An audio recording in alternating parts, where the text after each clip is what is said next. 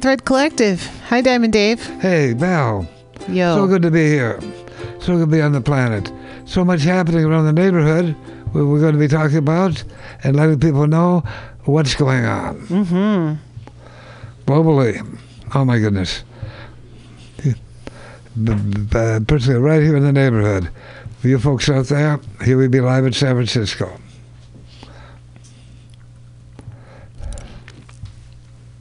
What do you think? What what what do you, what do you have on your mind, Dave? What I have in mind is we're going to have what's happening uh, this weekend is uh, what's happening this weekend is MAP, the Mission Arts and Performance Project, and I think you may have a, uh schedule there. Do you?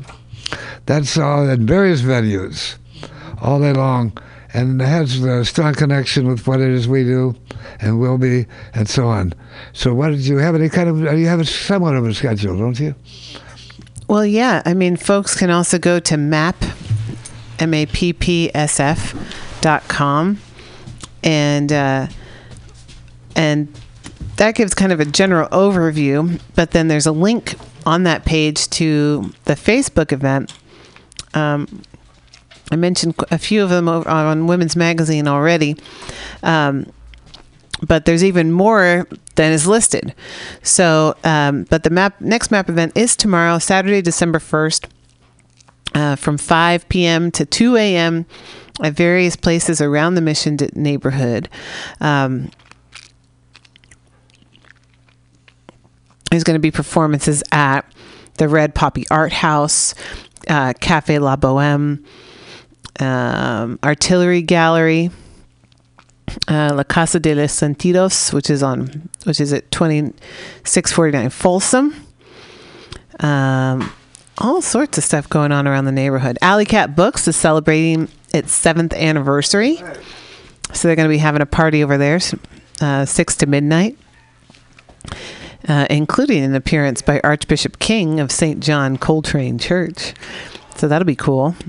Uh, the community mission, uh, sorry, the community music center on Capp between 20th and 21st. They're going to have dancing going on over there. You can go take a salsa lesson.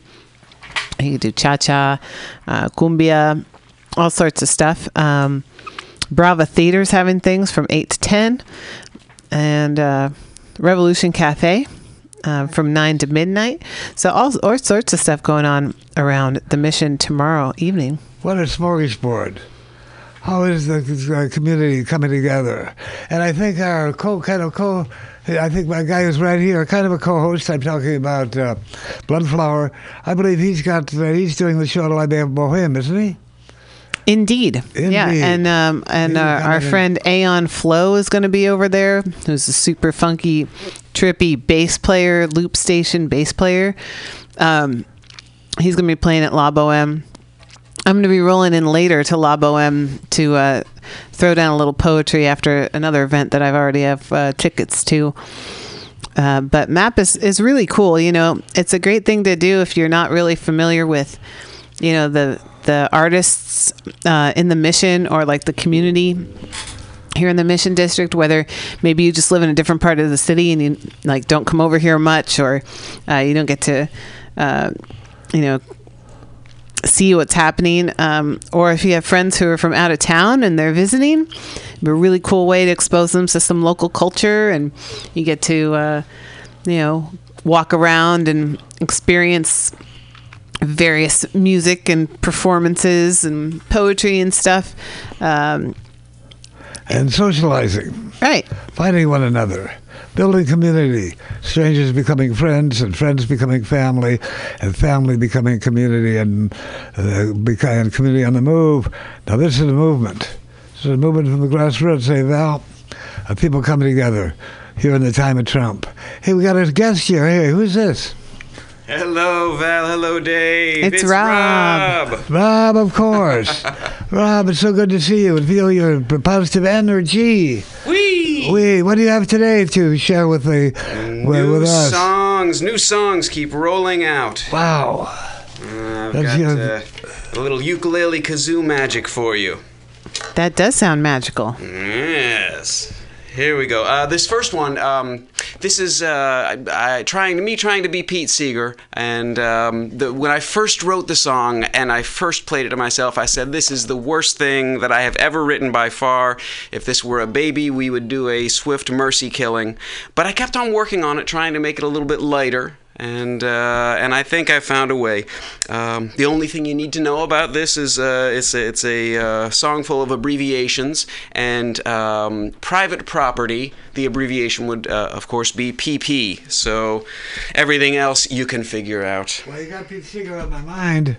Remember to see Pete Seeger live. I'm old enough and connecting and singing along with Pete. So here I am, still here. Take it away, brother. When I was young, I, I also heard him live. It was one of the most amazing days of my life. What was that? Oh, 90, I forget the exact year, but in the early 90s at a, um, a, um, a state park in Pennsylvania, there was an outdoor concert. It was just beautiful. Go ahead. So here we go. This is called RIPPP. Uh, wait, there we go. Okay, now we got the magic kazoo hooked up.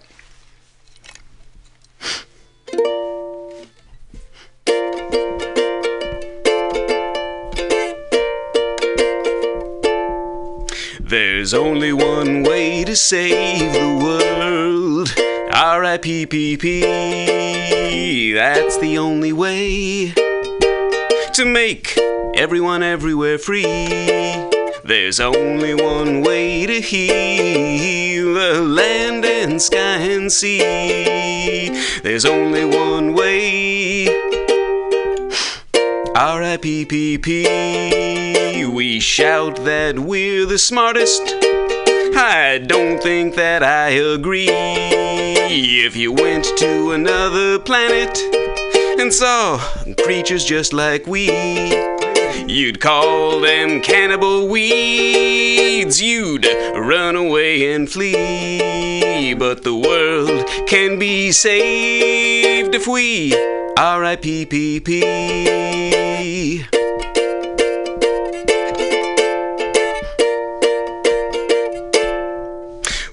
living under a blanket, a blanket of barbarity, and nobody's guaranteed love or security. It makes us selfish and afraid. We act horrifically, but that's not who we are, not what we're born to be. Under our blanket, we just wanna play and give our help for free. That's who we are. Just a silly sharing monkey. But we're running out of time to redeem humanity. We're running out of time to RIPPP. Tell the hoarders that it's over. They have no validity. We don't need a revolution, the change will come instantly. When we all decide as one, this nightmare comes undone. Relief and joy will ring when we RIPPP. R.I.P.P.P.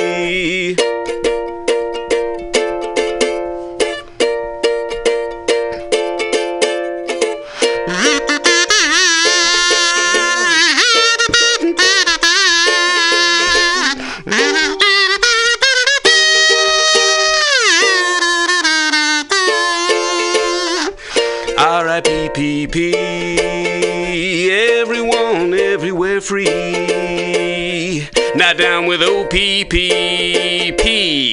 R.I.P.P.P. Or just pee on P.P. A pee on P.P. Everybody, pee on P.P. Pee on P.P.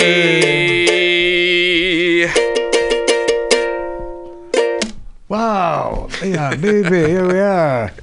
What a great beginning. More. You got Thank plenty. you. Thank you. Um, and here we go. This one is um, a little bit uh, sadder, but also hopeful. Uh, Oh, boy. this is this is called Cover Girl.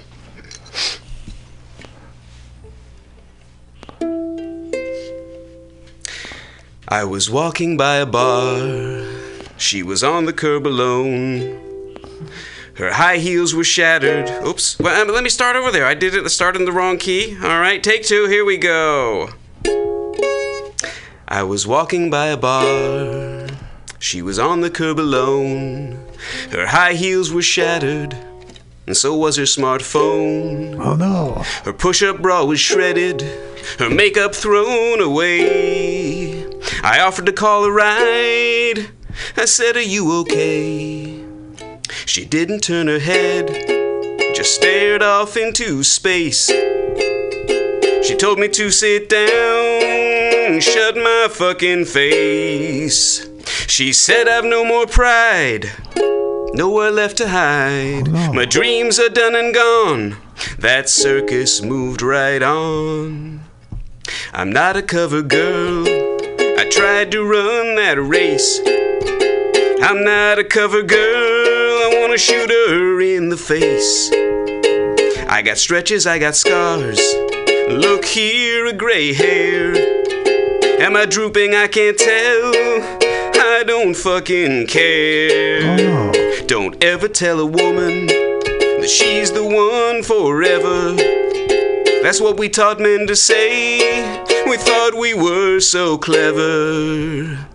Don't give me a pity, don't patronize me. I'm through with the games. It's time to fuck like a banshee. I'm not a cover girl. We let ourselves be erased. I'm not a cover girl. She's a fucking disgrace. Take me home, she said, and make me feel alive. Hold me tonight, To survive. Take me home and love me, you're the last man I'll need. Tomorrow I'll go gay, tonight we plant a seed. I'm not a cover girl, that's just a hiding place.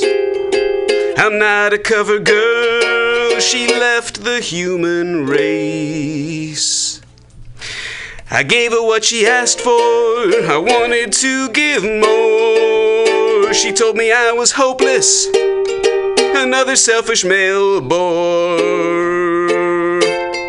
I said I wanted to learn, join in her crusade.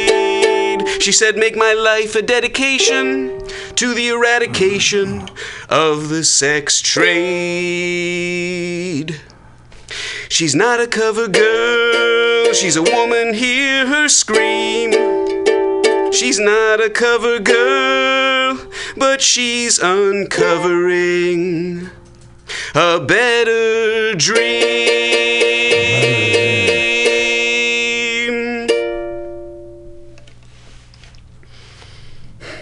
What is an amazing song. Just roll out. You're an amazing dude. You and your. One more. One more. All right. What do you think, Val? That was some kind of dream. I got. I'm not really sure who's the cover girl, you or her. Well, she is. Okay. She's. That's what she was saying that whole time to Yeah, this this is. Uh, to this man who was trying to be helpful. She was. Yeah, it was her saying, "I'm tired of all this bullshit." and laying it out. Oh, okay. Oh, I understood that you were. that I, I saw you there, and I saw the conversation there. I thought it was very well done. Thank you, Dave. Give us another. You're an amazing human being, Bob. One more for the scientists in the house. Um, this is called Going Ape.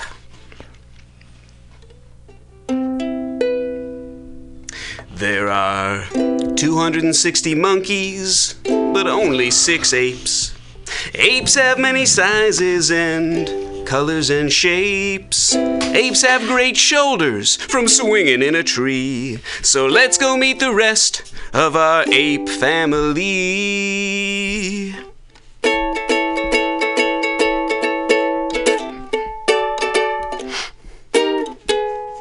If you're overly impressed with the human race, chimps love turtles and they beat us into space. They also love sunsets and houses and trees.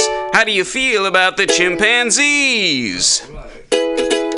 Gorillas sometimes, sometimes go gay. They have gargantuan girth. Indubitably the primary badass vegetarians here on Earth. How do you feel about gorillas? Orangutans eat dirt and the deadbeat dads, but they don't kill babies, so uh, that's pretty rad. How do you feel about orangutans? We're going ape. We're going ape. Let's hear some happy apes. We're going ape. We're going ape. Let's be some happy apes.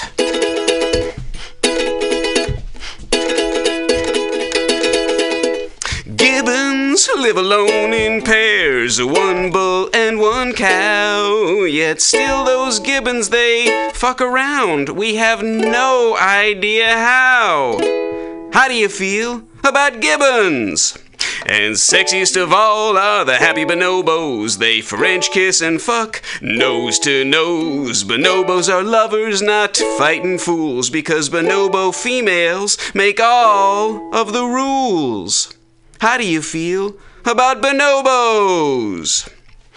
And last but not least, this naked ape, eager to exploit and ready to rape. Our primary behavioral distinction, driving all life to extinction. How do you feel about humans? That's what I thought. We're going ape. We're going ape. Let's hear some happy apes. We're going ape. We're going ape. Let's be some happy apes. We're going ape, we're going ape. We're going ape, we're going ape. We're going ape, we're going ape. We're going ape, we're going ape. Ho ho ha! Ho ho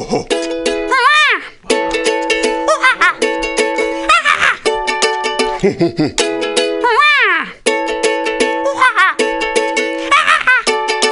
We're going ape.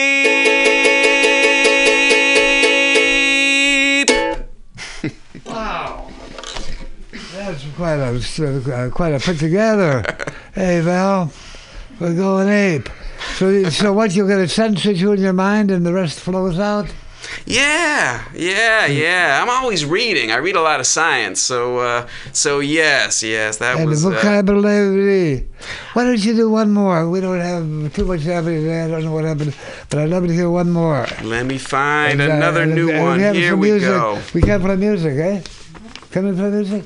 What? Can we play music? Uh, I've got, I've got music to play. okay, why don't you send some? There's He's- requests. Yeah, okay, what's your quest?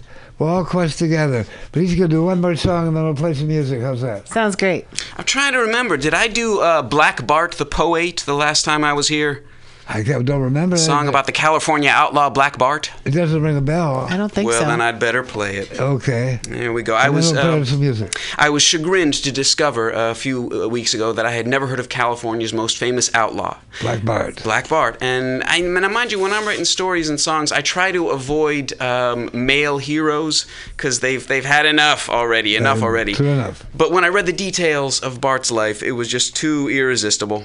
So here we go. This is Black Bart the Poet. Bart went off to the gold rush in 1849, but his brothers both died, and empty was the mine. He said, Chasing gold's for fools, I'm done playing by the rules. He's Black Bart the bandit, he'll take that precious cargo. He's Black Bart the poet, and he's coming for you. Wells Fargo. Wells Fargo. Bart shacked up and had four kids in six years, but parenthood left him aching, aching and in tears. He said, Marriage is for fools. I'm done playing by the rules. He's Black Bart the bandit. He'll look you in the eye and dare ya. He's Black Bart the poet, and he's coming for you. Bank of America.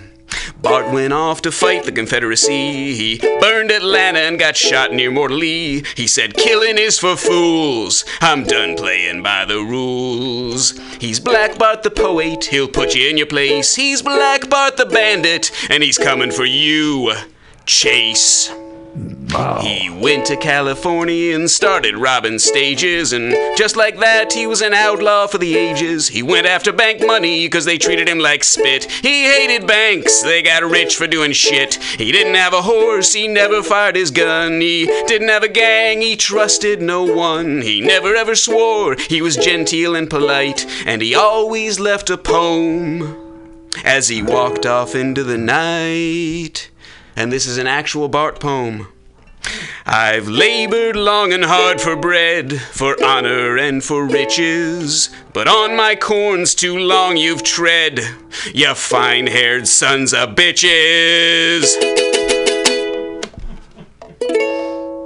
Wells Fargo finally got him and tossed him right in jail. And nobody knows if that was the end of his tale. He disappeared when freed from incarceration infernal. Maybe he went to Frisco to start a poetry journal. He's Black Bart the bandit, his work is not yet done. He's Black Bart the poet, and he's coming for you. Capital One. Wow. that was, That was amazing. that was a great one. I like that one a lot. Thank you. Wee. Right on, Rob.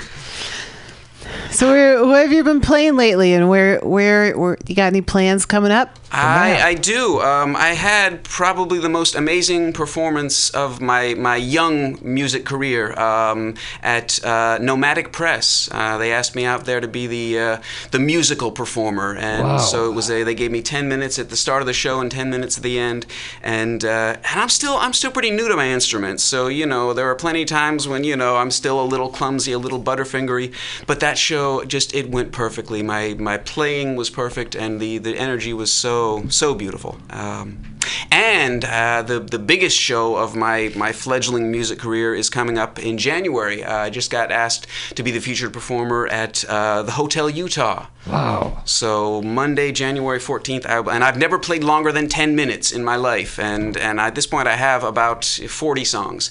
But this will be the first time that I, I'll, I'm doing an entire half hour of songs, and I am very very excited. Wow. Well, that's delightful. Cool. Right on, Rob. That's amazing.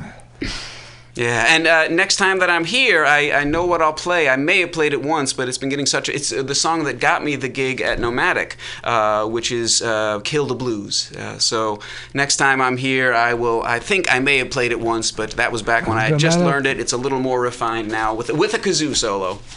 Gotta love a kazoo solo. Well, amazing. We're looking forward to it. Yeah, we thanks, won't be Rob. doing a show this next week. Let's let everybody know. But the week after, is that right, Val? That's right. So today is the 30th of November. Our next two shows will be on the 14th and the 21st of December, and those will be our last two shows of 2018. So no show next Big Friday. it, will you Say those dates one more time. December 14th and December 21st. So Beautiful. folks are welcome to come out here. We'll be doing the shows here at Mutiny Radio those two middle Fridays of December. Come on through. I'll be here. Hell yeah. Right on. Well, here's some music from our friends Copus. Tomorrow is yet to come. May we be free of our chains. The only true way to penetrate our target is to set a true aim. For yesterday is gone. Tomorrow is yet to come, and only now remains.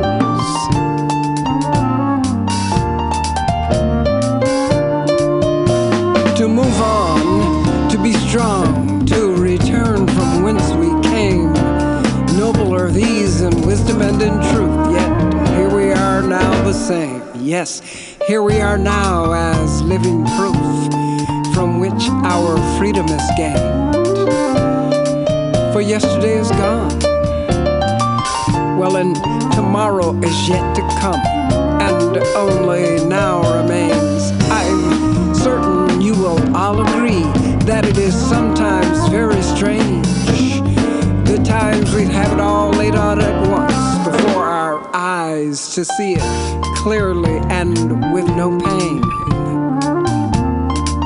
And then there are the times we all play the role of the dunce who instinctively refrains from the classroom of yesterday, yes, and the storehouse of tomorrow, to grasp that in which is contained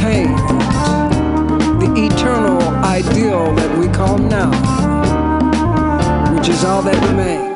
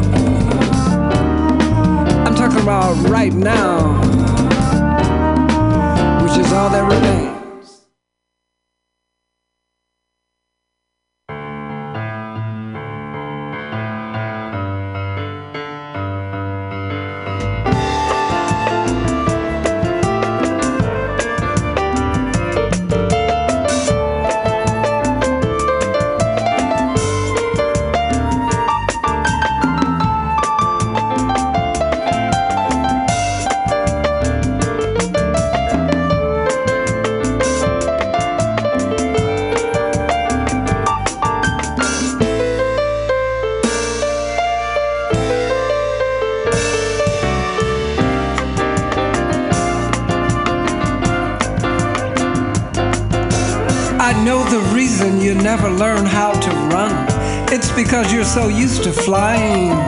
This other stuff you've never done. For dancing, prancing all the while, and with your smile, and without even trying. You are the most beautiful one. Your face graces every page of the ages. Your beauty laces the world's stages. Your laughter cannot be traced.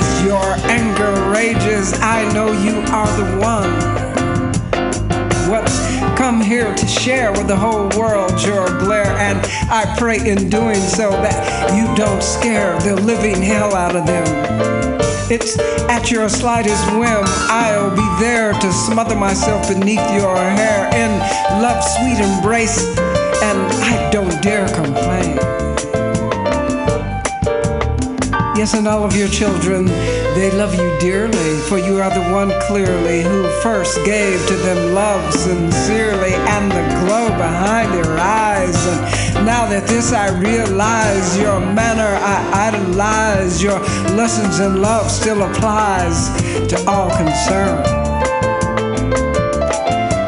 Something else I've just learned about you that is you're shy, and though you may even tell a lie, you never gave me a reason to doubt you.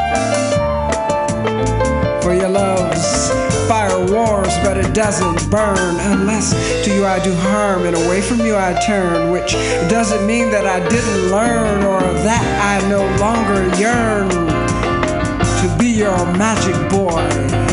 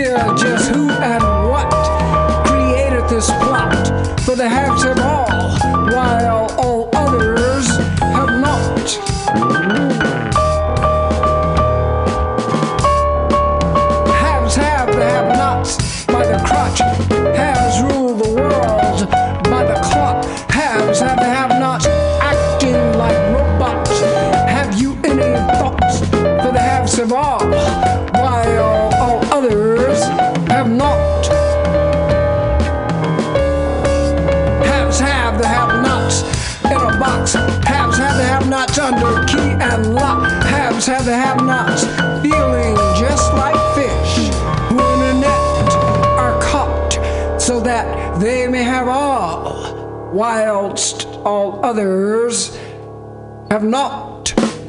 The have-nots are between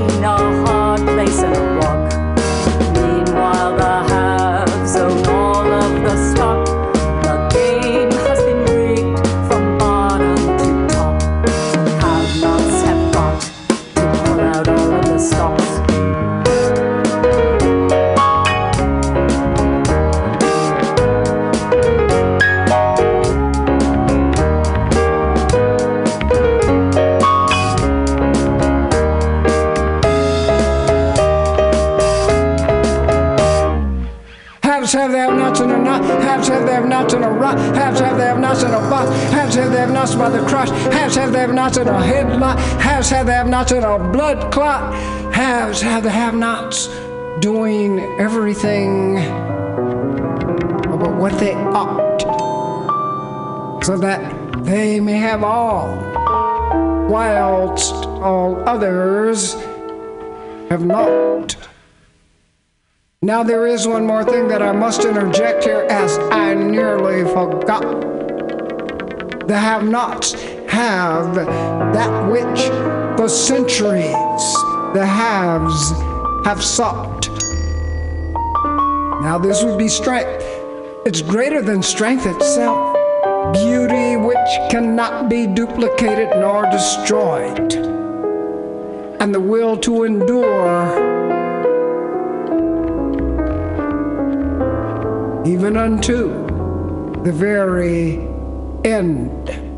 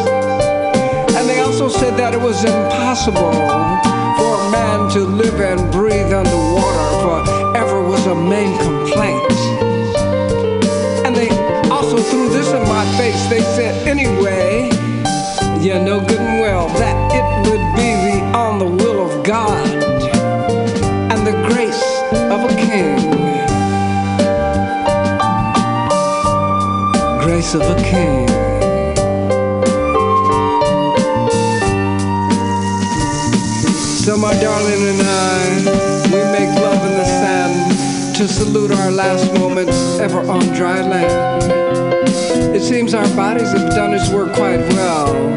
Without a scratch on our bodies, we're gonna bid them farewell.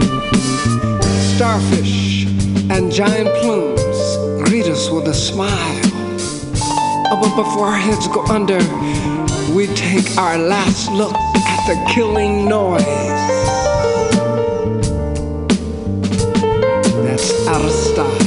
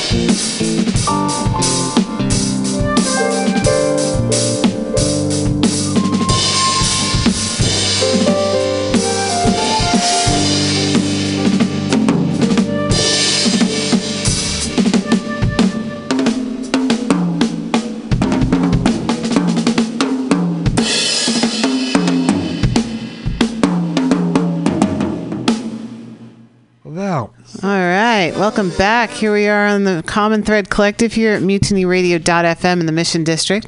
It's Friday, November 30th. It's the last uh, day of November.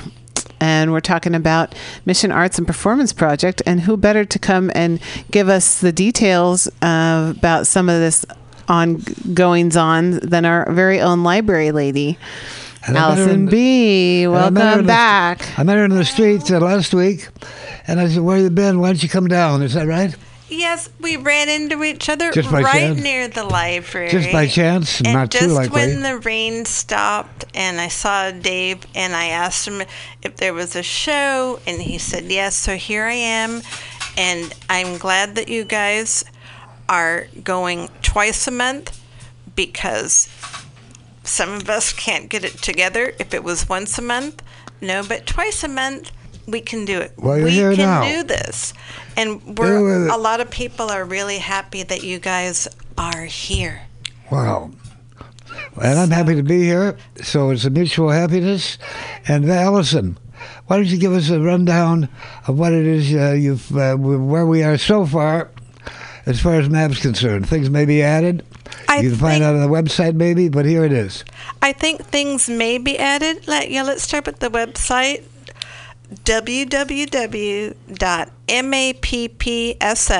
that's M for map, mappsf.com, also known as Mission Arts and Performance Project, which is now celebrating its 15th year. Wow.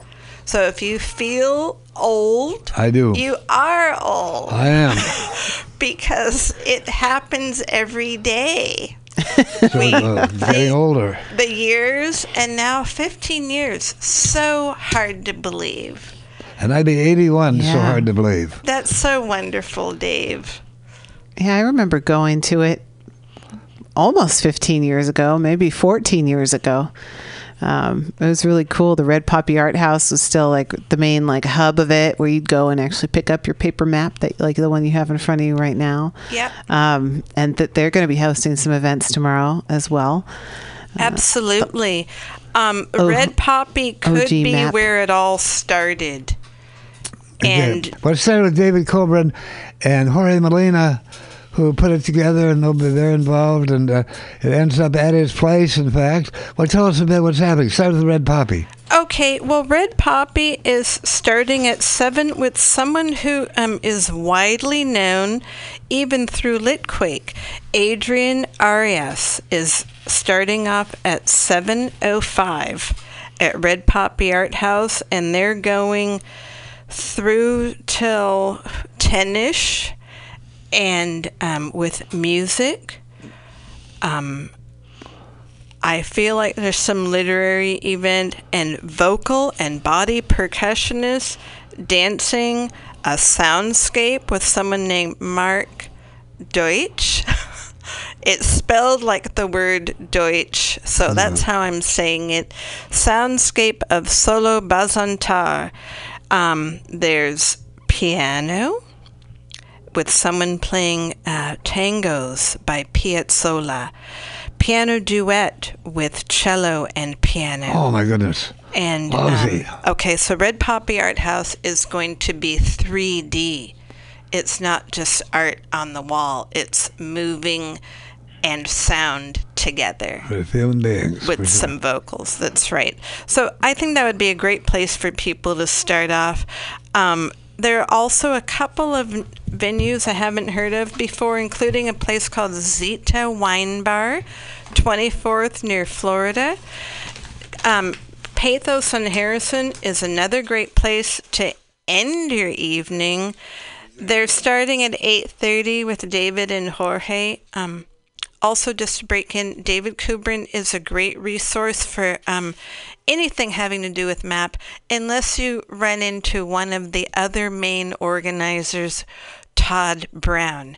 I um I spotted him at Red Poppy sometime this year. Um, he can be spotted at any of these venues at any time. He also is on Facebook, and um, it's my understanding he was um, one of the main um, founders at Red Poppy, and maybe one of the founders of Red Poppy itself. But you'd have to ask Todd. Anyway, um, so going on, Pathos, La Casa de los Sentidos is great if people like to be indoors and outdoors together. Um, Alley Cat Books is celebrating its seven year anniversary. They've got music, poetry, um, and at 10 o'clock, the Archbishop King of St. John Coltrane Church which, um, well, you have to admire that they're going late. They've got live music and um, St. John Coltrane Church. I listen to them a lot on Tuesdays. I have to do a plug.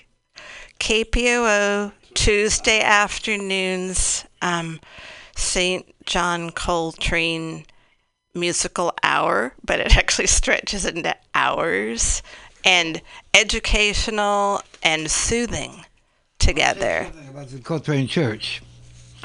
They used to be that in storefront on the Visadero.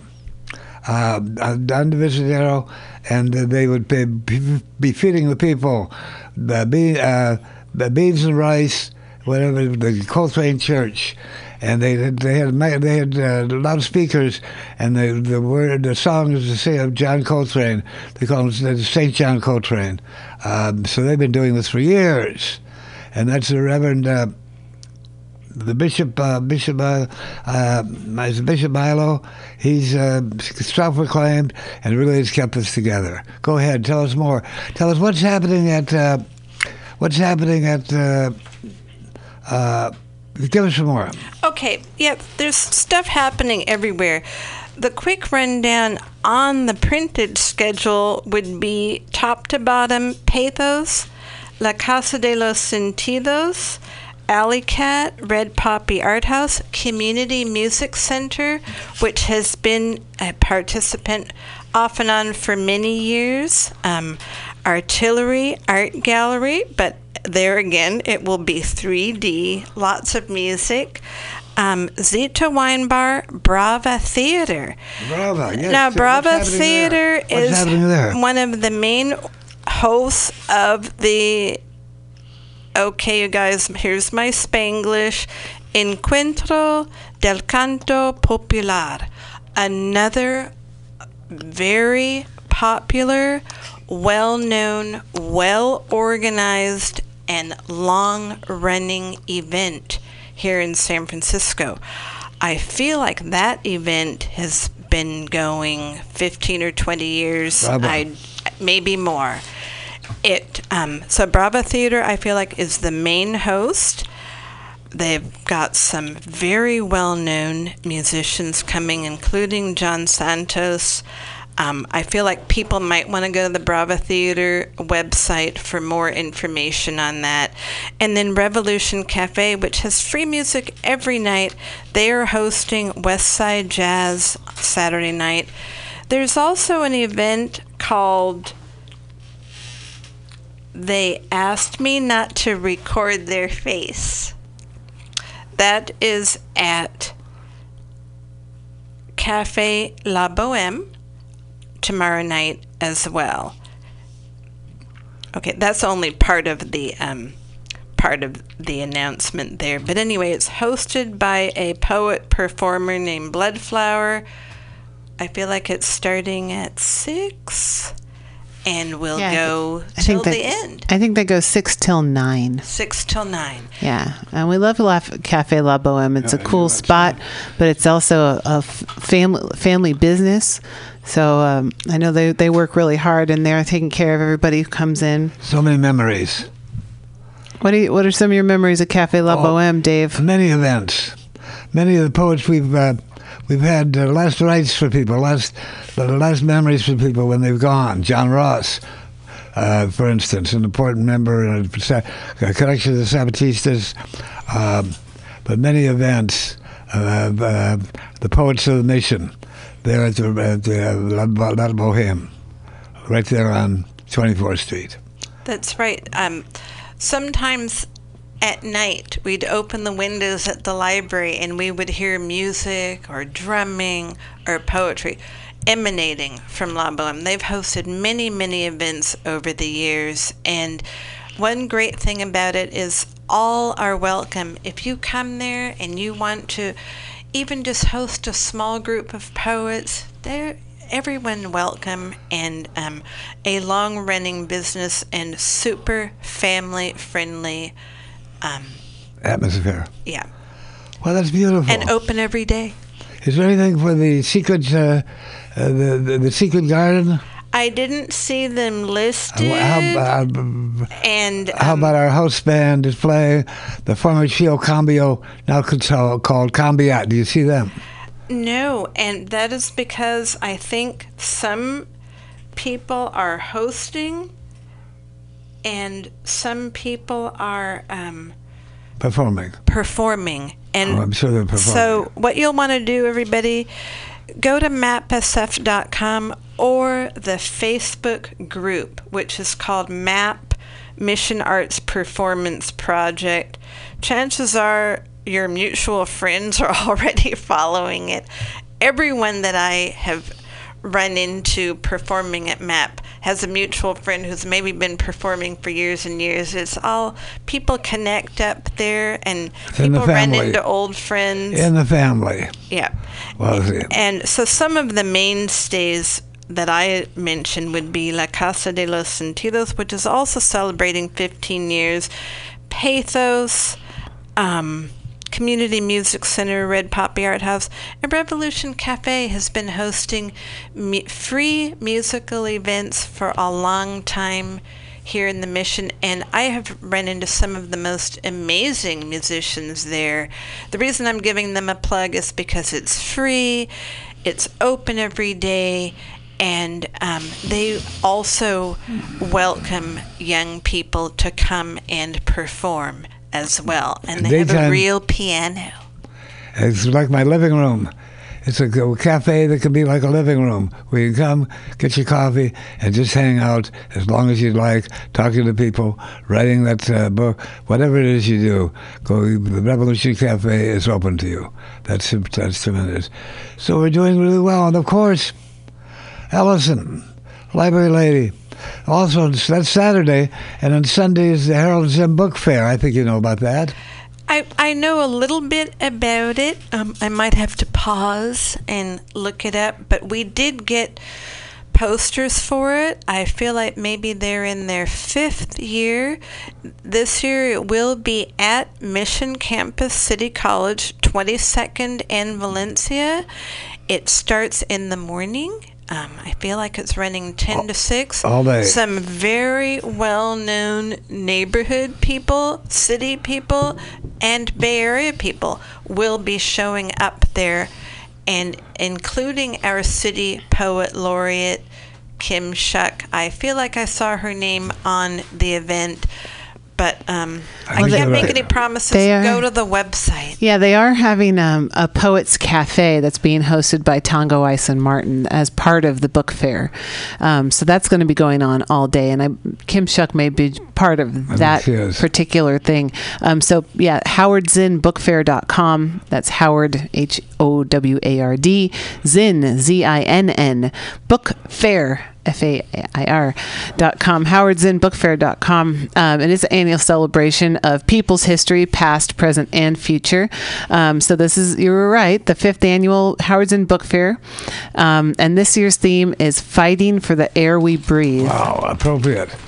For sure. So, And thank you that we have clean air even today after all that rain and all that fire Ah. and all that drought. oh boy, right. so beautiful. We, need the rain. Rain, rain. I was uh, I was driving through the Sierras the first weekend of this month, so about just about 30 days ago, and um, you know I, I've driven through the Sierras, um, you know, kind of towards. Uh, the Tahoe Reno area, you know, straight through on 80. Um, yeah, I've driven through there. I can't even count how many times in my life. And usually, even in the summertime, there's usually a little bit of snow up in the highest parts, you know, and you're driving through in the summer and you're like, oh, look, there's still some snow up there. Glaciers. And They had glaciers. this past time, first weekend of November, which I was kind of worried that it would be snowy, and I'm a total like West Coast California wimp, and I'm like, if I'm if there's snow, I'm not driving. Um, but uh, there was not a speck of snow. Wow, global warming. I I mean, and you're driving when you're driving up there. The peak that you're that the road is at is about seven thousand feet, but the peaks around you are much higher. so in the distance, and so those usually have just a little bit of snow, a little bit of snow, like the glaciers you're talking about. This time, I saw absolutely not a speck of snow. And it was really disturbing. Global warming. But now we've got some rain coming. We've got snow in the Sierras. Uh, we've got rain putting out the wildfires. Uh, we've got uh, rain coming to clear out the air. Um, man, we're geez. Indeed, we're doing well for now. Yeah. Thanks to the environment. Thanks to the world around us. Thank you, Mother Nature. Thank you, Mother Nature, the goddess for sure. Now, the Howard Zinn, Oh yeah, back to Howard Zinn Book Fair. So it's organized by an all-volunteer uh, coordinating committee. Um, they, if you can donate five dollars, that's great. But no one's turned away for lack of funds. Uh, basically, they we gathered together authors, zine, zinesters, bloggers, and publishers for a day of readings, panel discussions, and workshops exploring the value of dissident histories uh, towards building a better future. In And the spirit. A panel uh, panel uh, panel uh, discussions all day long. Yeah. It's, um, sometimes two or three going at the same time in different rooms around the uh, the the Michigan Brand uh, City College. That's right. Kami, there'll be interesting stuff to happen. Where we go from here, kind of thing.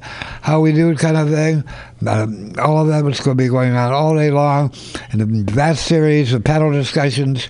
So that's part and parcel of it. Plus, there's many tables, and each table is a radical book publisher or an organization group. Come on, come together, find one another. It's going to be beautiful. I, I plan to be there. I'm devoting my day to it as I do. Yeah, in the spirit of the late historian Howard Zinn, we recognize the stories of the ways that everyday people have risen to propose a world beyond empires, big and small. There you go. Howard Zinn, the Howard Zinn Book Fair is a non-sectarian left event that welcomes a wide variety of political traditions and left traditions. That's that's that's straight from the horse's mouth there. Wow. And that's James Tracy, was the guy who first had the idea, put it out, and began to do it, and there was and here we are. So thanks, James Tracy, for all that you do. Right on. Okay, Coming in. count us in. Here's some music for you. Perfect.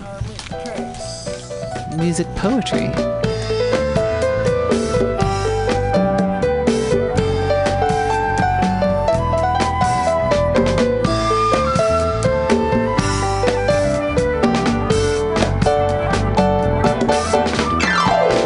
Basic idea presented here may it penetrate.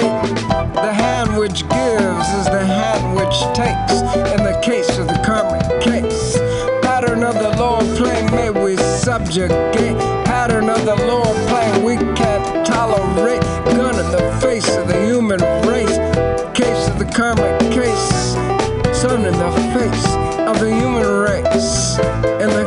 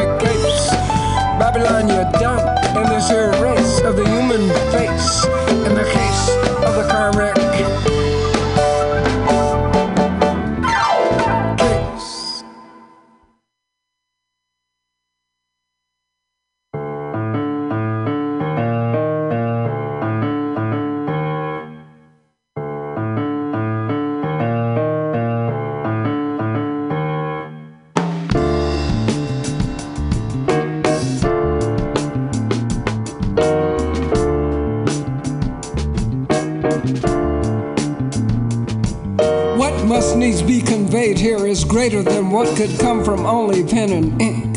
Those of us tripping in Trip City, walking a crooked path straighter than you think. Only two things to be said here. It's later than you think. later than you think. As we busy ourselves elevating our imaginations about ourselves, as we thirst for another drink, doing the impossible with nothing straighter than you think. While in the city, oh, what a pity, it's later than you think, later than you think. Now I realize that the sunsets can be lonesome sometimes as we ponder the missing link. The dark clouds hang low as the archer aims his bow straighter than you think. Mother St. Mary, pray for us. We call ourselves the Trip City Gang. Please excuse my slang, later than you think, later than you think. Now giddy up, ride 'em, cowboy, lest you're thrown hard upon your stink.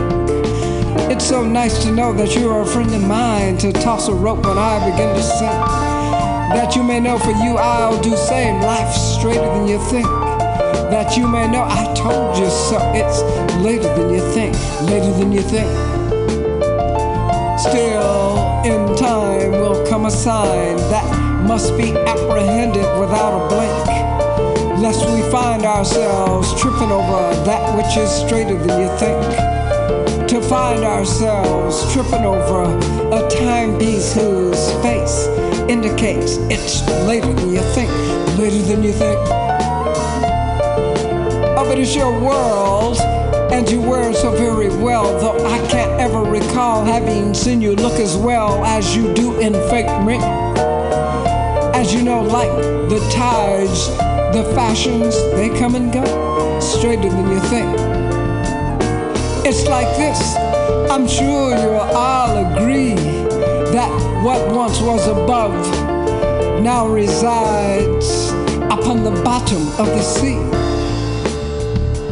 where it's later than you think, later than you think.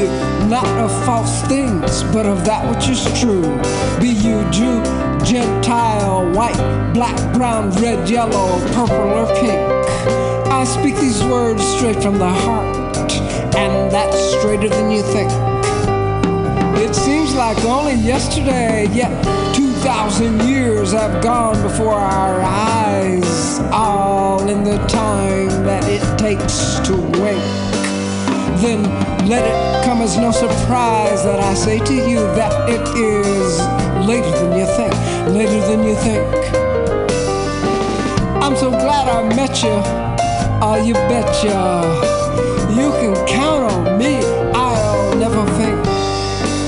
I could never be poor having known you straighter than you think. Therefore, I bequeath to you my only wealth. It's a copy of my poem, though made in only carbon and zinc. I want you to hang it somewhere between the judge and the half angel. I want you to hang it over your kitchen sink. As I bid you good day, oh, but never goodbye. Cause it's later than you think, later than you think.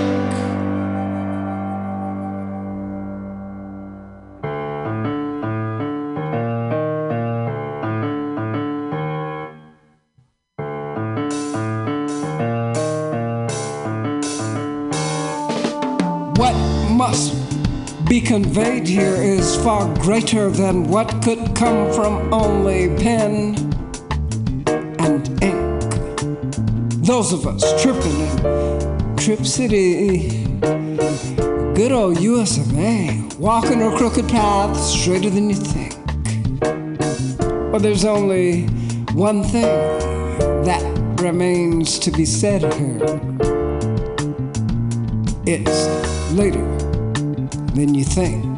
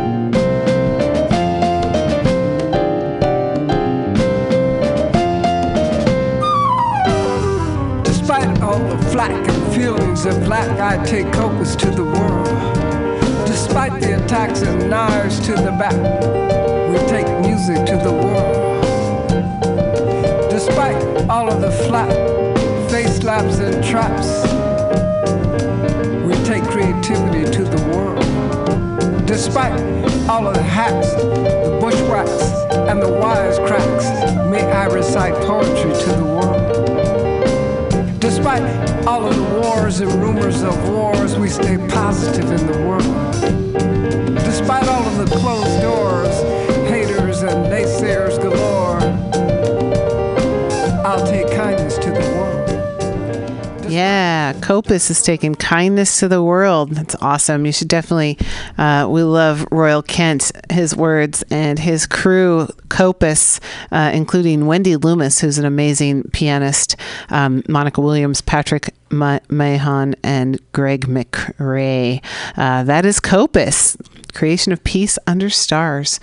So, um, happy to be featuring their music today. Um, but a, a couple other things to announce coming up next Friday, December 7th. Again, we won't be doing a live show here. Um, for the Common Thread or Women's Magazine that week. So I wanted to announce two shows that are happening on Friday, December 7th. Um, Guinevere Q is hosting um, a, a badass uh, event at the Independent. It's called It's a Woman's World Benefit for Women Crush Music. Uh, so that's at the Independent Friday, December 7th, starting at 7 p.m., featuring Pamela Parker, Sit Kitty Sit, The Wyatt Act, Melissa Jones, and No Lovely Thing, The Onyx, Amy Unauthorized, and Julie Indelicato. Um, so that's going to be an amazing show uh, hosted by Guinevere Q. Yes, her historical indeed, Dave. I think I'll be there. But also that same night, uh, if you know, if you didn't have enough uh, cool things to do, um, is also at the Lost Church on Friday, December seventh. Um, is the Queer Folk Punk show featuring Shawna Virago, Maya Byrne, and Ryan Cassata. So uh, three of Ryan's yeah, been for a Ryan, our friend Ryan. I got a email, text from him saying I'm back yeah. with a happy birthday. I- Oh, I nice. That should have. I wish Ryan was here. I know. Well, uh, he- well, he'll be in town next Friday um, for this show at the Lost Church. Um, three of the most acclaimed transgender singer-songwriters will, shell, will share the stage for Oh, an goodness. evening of super songcraft. So that's going to be next Friday as well. Lost Church doors open at 7:30. Uh, tickets are 10 to 15, and uh, that's going to be an amazing show as well. So many good things to be a part of. Wow. Um, so we're lucky to be a part of what It's staggering. And Val, I don't life- know if you have a list of people that are performing live at the Howard Zinn Book Fair, but I do have a funny story about the book that kind of came to my purview because I was taking a history class way back when as an undergrad, and it was um, a history major. I think she was a history major. She was my roommate at the time, and she said, Have you seen this book? And she showed me a galley copy. She said, I have a galley. And I said, Oh, that's interesting. How do you have that? Oh, well, um, my parents run Cody's bookstore in Berkeley. And then I started thumbing through the book. I couldn't put it down. Um, okay, Martha Cody end up keeping that galley. but what an amazing book. And, book and for that, I will never forget you or Cody's bookstore or Howard Zinn because after the book became more and more famous, Howard Zinn put together people reading That's the right. book out loud. I think we might still have CD copies of that event at the library, Cool. or you can find it online. Uh, so, and then the other part of it is that Howard Zinn got his start. There's a great movie about his life. You can't be neutral on a moving train. Mm. Wow. Now, I don't know where he got that phrase, but he may have gotten that phrase when he was down in the South working with the civil rights movement and recording people's histories. So he told he told that story. I first heard it on the radio, but he told that story because that's how he got his start was listening to people tell their stories. And then People's History of the United States came out of that, and it's um, stories from documents from the Spanish arriving in the Caribbean to, um, you know, people's oral histories, and then um, the Constitution woven in there. It is a true story, the People's History of the United States, and um, he lives on. But uh, um, Martha Cody, you live on too because that galley was so mind blowing that I think I got more out of it when I was 30 than when I was 20. Well, that's And, the way it um. That's Just an amazing book. And that bookstore really lives on in many people's hearts too. So, um, Howard Zinn Book Fair, you never know who you're going to run into there. Um, book people, historians, poets, um, musicians, and um, all around rabble rousers. Fellow human beings. Yeah. So, so I'll see you there. I'll be there early because I have an interest in having an interest. And so, Val, thanks for coming down. I'll see you in a couple of weeks. And let's take people out with a good song. Well, actually, I, right. I just uh, I just uh, put in a CD here of Howard Zinn. Um, I mean, appropriately so. Um, Mutiny Radio has a copy that I play from time to time. It's Howard Zinn, uh, Artists in a Time of War. Um, so it's a lecture series, and it's just like a few minutes for each uh, part, and they're all from live events um, that he was a part of and was speaking at. Um, I got to see Howard Zinn in Berkeley probably about 10 years ago. Um, and it was also one of those readings of people read the people's history of the United States. Um, I think Alice Alice Walker was one of the readers. I, I kind of forget who who all the presenters were, but here's my funny story about it because I was so excited to go to this event, right? And I had someone who, who was going to go with me, so I had two, two tickets, right? got on BART, went to Berkeley, walked over. It was like Berkeley High School, you know, their big auditorium there. Get over there, and there was nobody there. I'm like, what's going on? I'm like, what? This is the spot. Yeah, I looked it up. This is where it's supposed to be. I don't know why anybody's staying here. Well, I had been so excited about that we went like two weeks early. Two weeks early. Not a day early. I don't I don't have any idea how I got those dates mixed up, but you know, it was like we're going to Howard's. Oh, well. We're going it's to Howard something Zinn. about the, him and the book Yeah. together because I've heard him read. I've heard excerpts of his lectures on the radio, but then we got to see him many, many years ago. I think it, you know, um, I was at a bookstore in Berkeley. I don't remember which one, but um, unfortunately, it wasn't Cody's.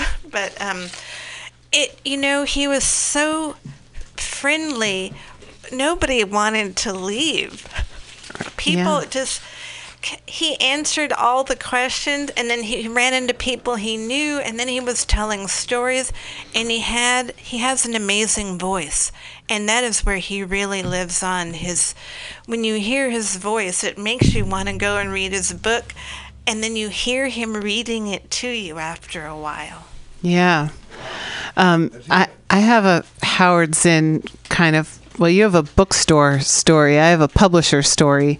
So I was, you and I have something in common. Um, Allison, you and I both went to UC Santa Barbara as undergrads. And um, my final semester, I ended up spending in Paris. And so I was studying in Paris, and uh, it, it, it was what we what we refer to in the study abroad industry as an island program. So basically, it was a, a University of California program um, at a study center, and then uh, it, it wasn't one of the local universities, but basically, local um, professors were hired to teach the classes. But we had this one seminar class that was hosted by Andre Schiffrin, and she Allison's aghast because she's a librarian and knows who I'm talking about. Um, Andre Schiffrin is the uh, was um, the publisher um, who started the New Press in New York. Um, so he's he's published people like Noam Chomsky, Howard Zinn, and it was during that seminar where we looked at kind of the history of the media from in France and the U.S. from World War II to the present day, and I that think I would have loved that class. you would have loved that class, and that's where I was introduced to the People's History of the United States by Howard Zinn, and I still have a copy of that book um, from that class. Uh, I just came across it the other day. It's it's usually nearby, um, so. Um, so we, I spent a semester, you know, sitting and, and chatting with Andre Schiffrin. Um, and it was really a, a kind of a life changing class to have taken. Um, so, without further ado, Okay, that's amazing. It um, and that you got to study in Paris because going to France helped me understand. Even though I only took one history class when I was there, it was the history of the period between the two wars. Mm-hmm. oh wow, yeah, And wow. that's an intense time to, of, of French history. and you actually come home from France understanding the U.S. a lot better. Right. Well, traveling does that, right? You take yourself out of what you think you know and immerse yourself in some in, in new places and learn things and uh, gain gain perspective.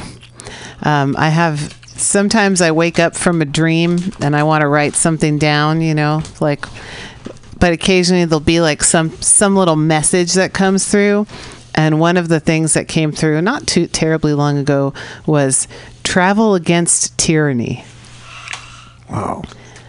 Break down the walls. Get rid of the borders. Get rid of the get rid of the family. Break down Borders, the too. walls. Open the doors. Get rid of the borders too. Bands, fans, family, community. I believe in that. But borders just a line on their map. And I say, learn to love, love to learn. This never ends. Never ending. So that's how I see it. That's what keeps me going at 81, connecting to you folks out there, and uh, it's from the heart and the mind and the spirit. And you keep doing what you're doing. The struggle continues. peace We've had lots of experience leaving the and now decisions howard to zinn them because artist in a time of war doesn't know he's a citizen. He thinks he's only a doctor or a lawyer or a historian or an artist or whatever.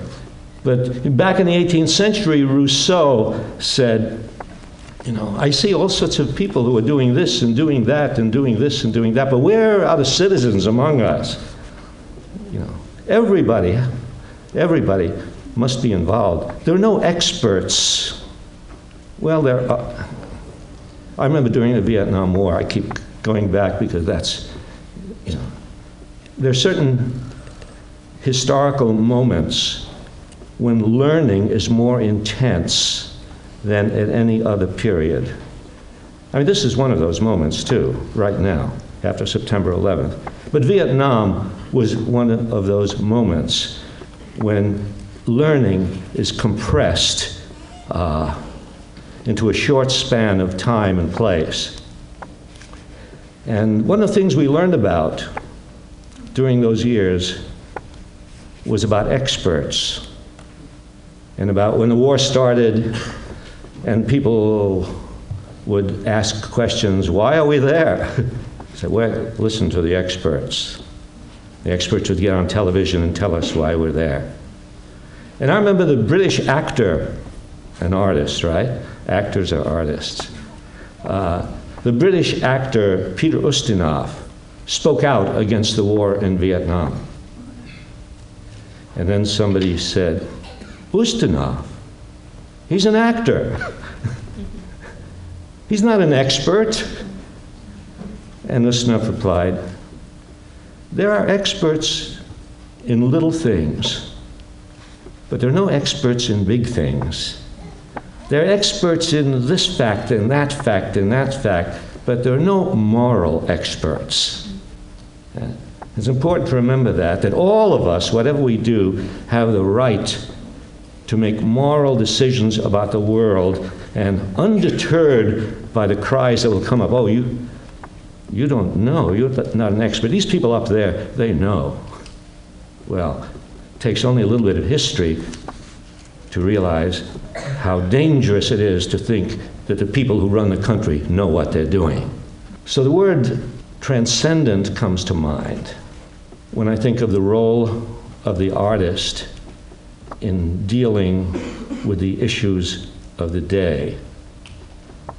And, and I use the word transcendent to suggest that the role of the artist is to transcend the given wisdom, to transcend uh, the word of the establishment, to transcend the orthodoxy. To transcend, the word of the establishment. Howard Zinn.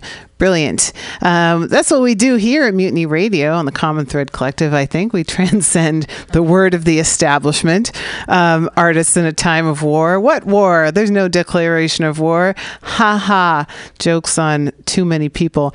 Uh, here we are. We're in the have a line- studio. I have a line along the transcending all past categories. We welcome all cool folk here on the cutting edge. So that's us too. All right. So just when you thought it was all over, it's not. And we're back with some lost tracks, which will not actually be lost. Um, but we've got our friend DJ Rubble here from Berkeley Liberation Radio. And uh, our, of course, our friend E.K. Keith, poetess extraordinaire. So welcome back, every both of you. Thanks, Val. All right, thanks. So DJ Rubble, what you got? What you got in, in your docket there? Yes. Um, well, we've talked about Berkeley Liberation Radio struggling on with what it is and what it does and all that kind of thing, you know, grassroots media without money and you do what you do in an activist way. And there's um, long time um, newsletter magazine from Berkeley called Slingshot. It's an anarchist oriented publication. It's been going on for 20 or 30 years. And amazingly, until recently, they're able to do it on a surplus on a budget out of the long haul info shop. Now they're struggling a little bit trying to retool, but they're still out there putting out free papers a number of times a year. So I just wanted to pitch this because it's purely from an anarchist perspective. And a lot of articles are solicited from a lot of people. But what's really valuable about it is it's been distributed to years to people in prisons. Oh wow! Who read and also write articles, and um, there's a lot of you know a lot of activists around that. The same as Berkeley Liberation Radio. It's different than somebody who's a professional researcher writing a hard-hitting article because that's his profession, and that it is with people that are living their lives and doing things in an organization that's putting their money and effort towards those things. So I wanted to say it's still out there. And you can look around in Oakland, you can look around in San Francisco, you might find them sitting in places where you pick up a free paper. It's slingshot, one word. It's also online, so there's ways you could look it up online and find ways to order it. But it's one of those unique papers that there's not as many of them out there, but it's still out there working. So I just wanted to pitch that. Come people come through to do their shows and so on. Definitely, these two can these two can stay here. Okay, thank you. Hey, thank you, bravo. Thanks for coming through. Super Whatever you have. Now here's EK. Now EK. Hey, Dave. Hey, EK. He- Hey, Val. EK. The three of us are here again. And when I see the three of us together, I think of Poems Under the Dome. And that's getting uh, April up.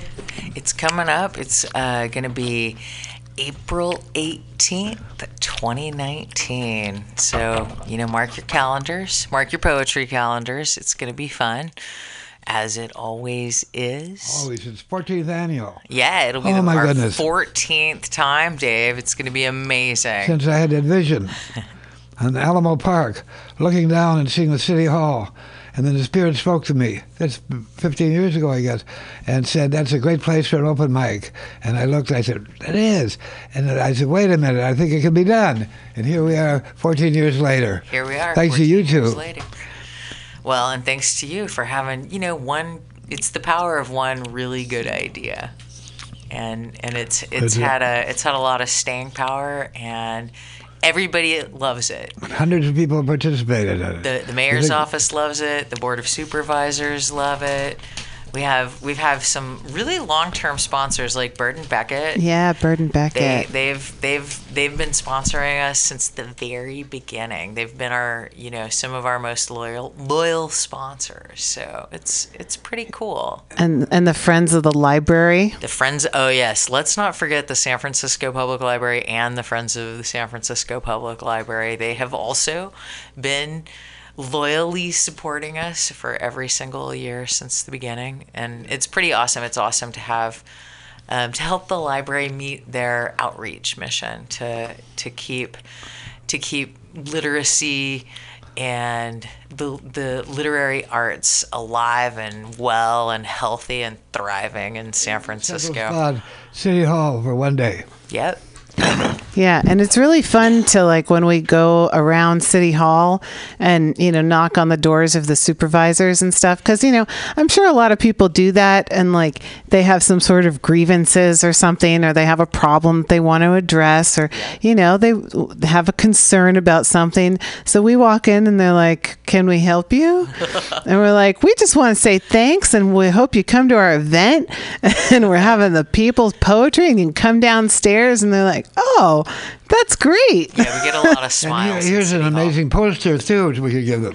Oh, That yeah. goes on the wall. Chad mm-hmm. Xavier also Chad. for 14 Wow. years. he's a local years. San Francisco artist, and he's he does a volunteer commission for us every year, and it's always super special. Yeah. So yeah, it's Just lucky, I coming guess. right up. Just lucky, I guess. Right around the corner In in the 2019. Wow, I hope I make it 81. I, every day It's been a long year. Yeah, you It's know, been kind of an exhausting year. Yeah, there's just been really a lot going on every single day. Hey, I heard y'all are y'all are gonna go to the Howard Zinn Book Fest. Oh, I That's am. happening on Sunday. yeah, Yeah. I'll be there. Okay. Yeah, There's it's a- cool. there's a lot of I, people going. I usually go.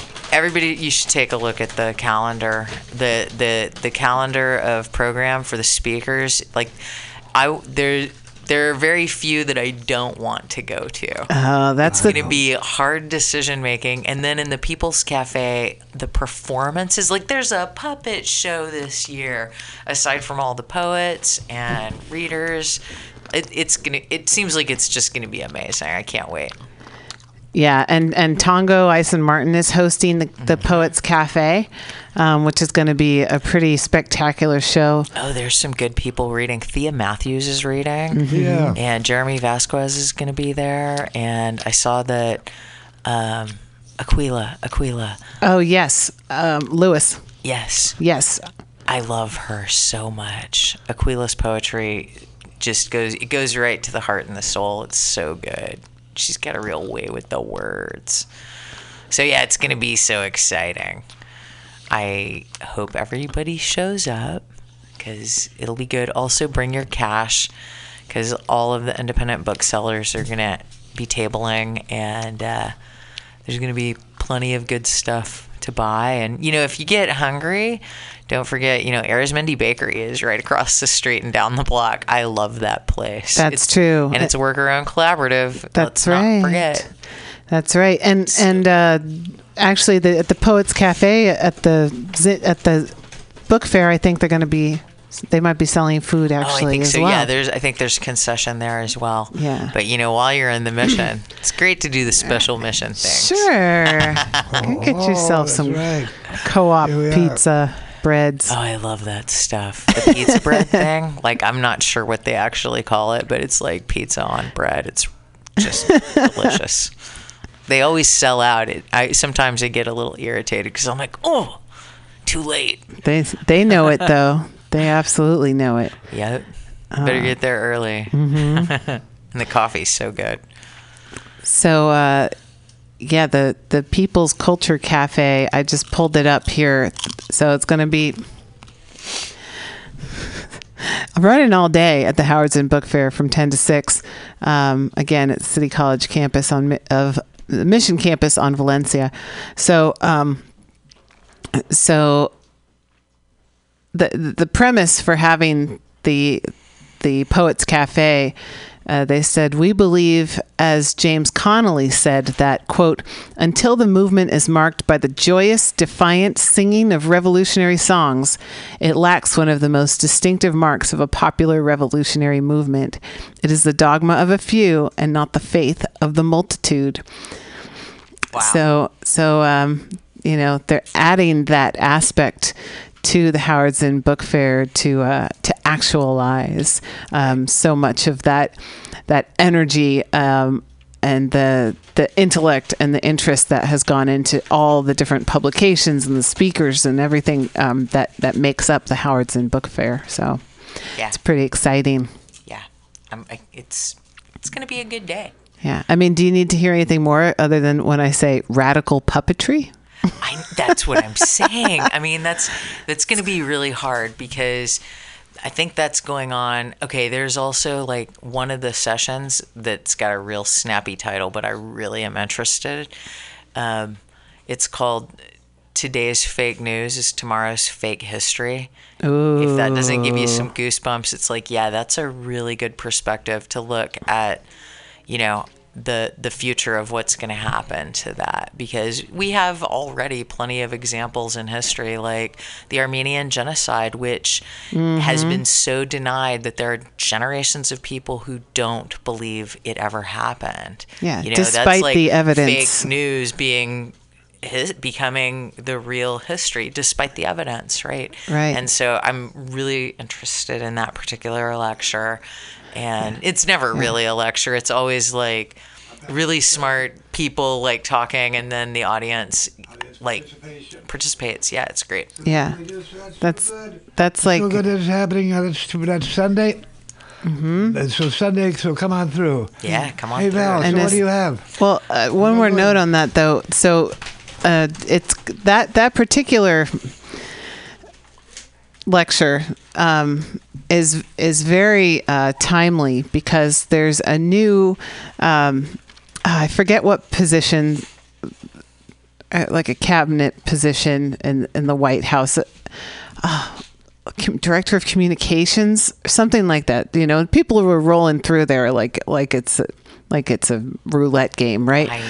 So this new person that's been hired um, is someone who was uh, let go by Fox um, and you know he had, he had actually come under some um, accusations of sexual harassment. So you know he's a real winner.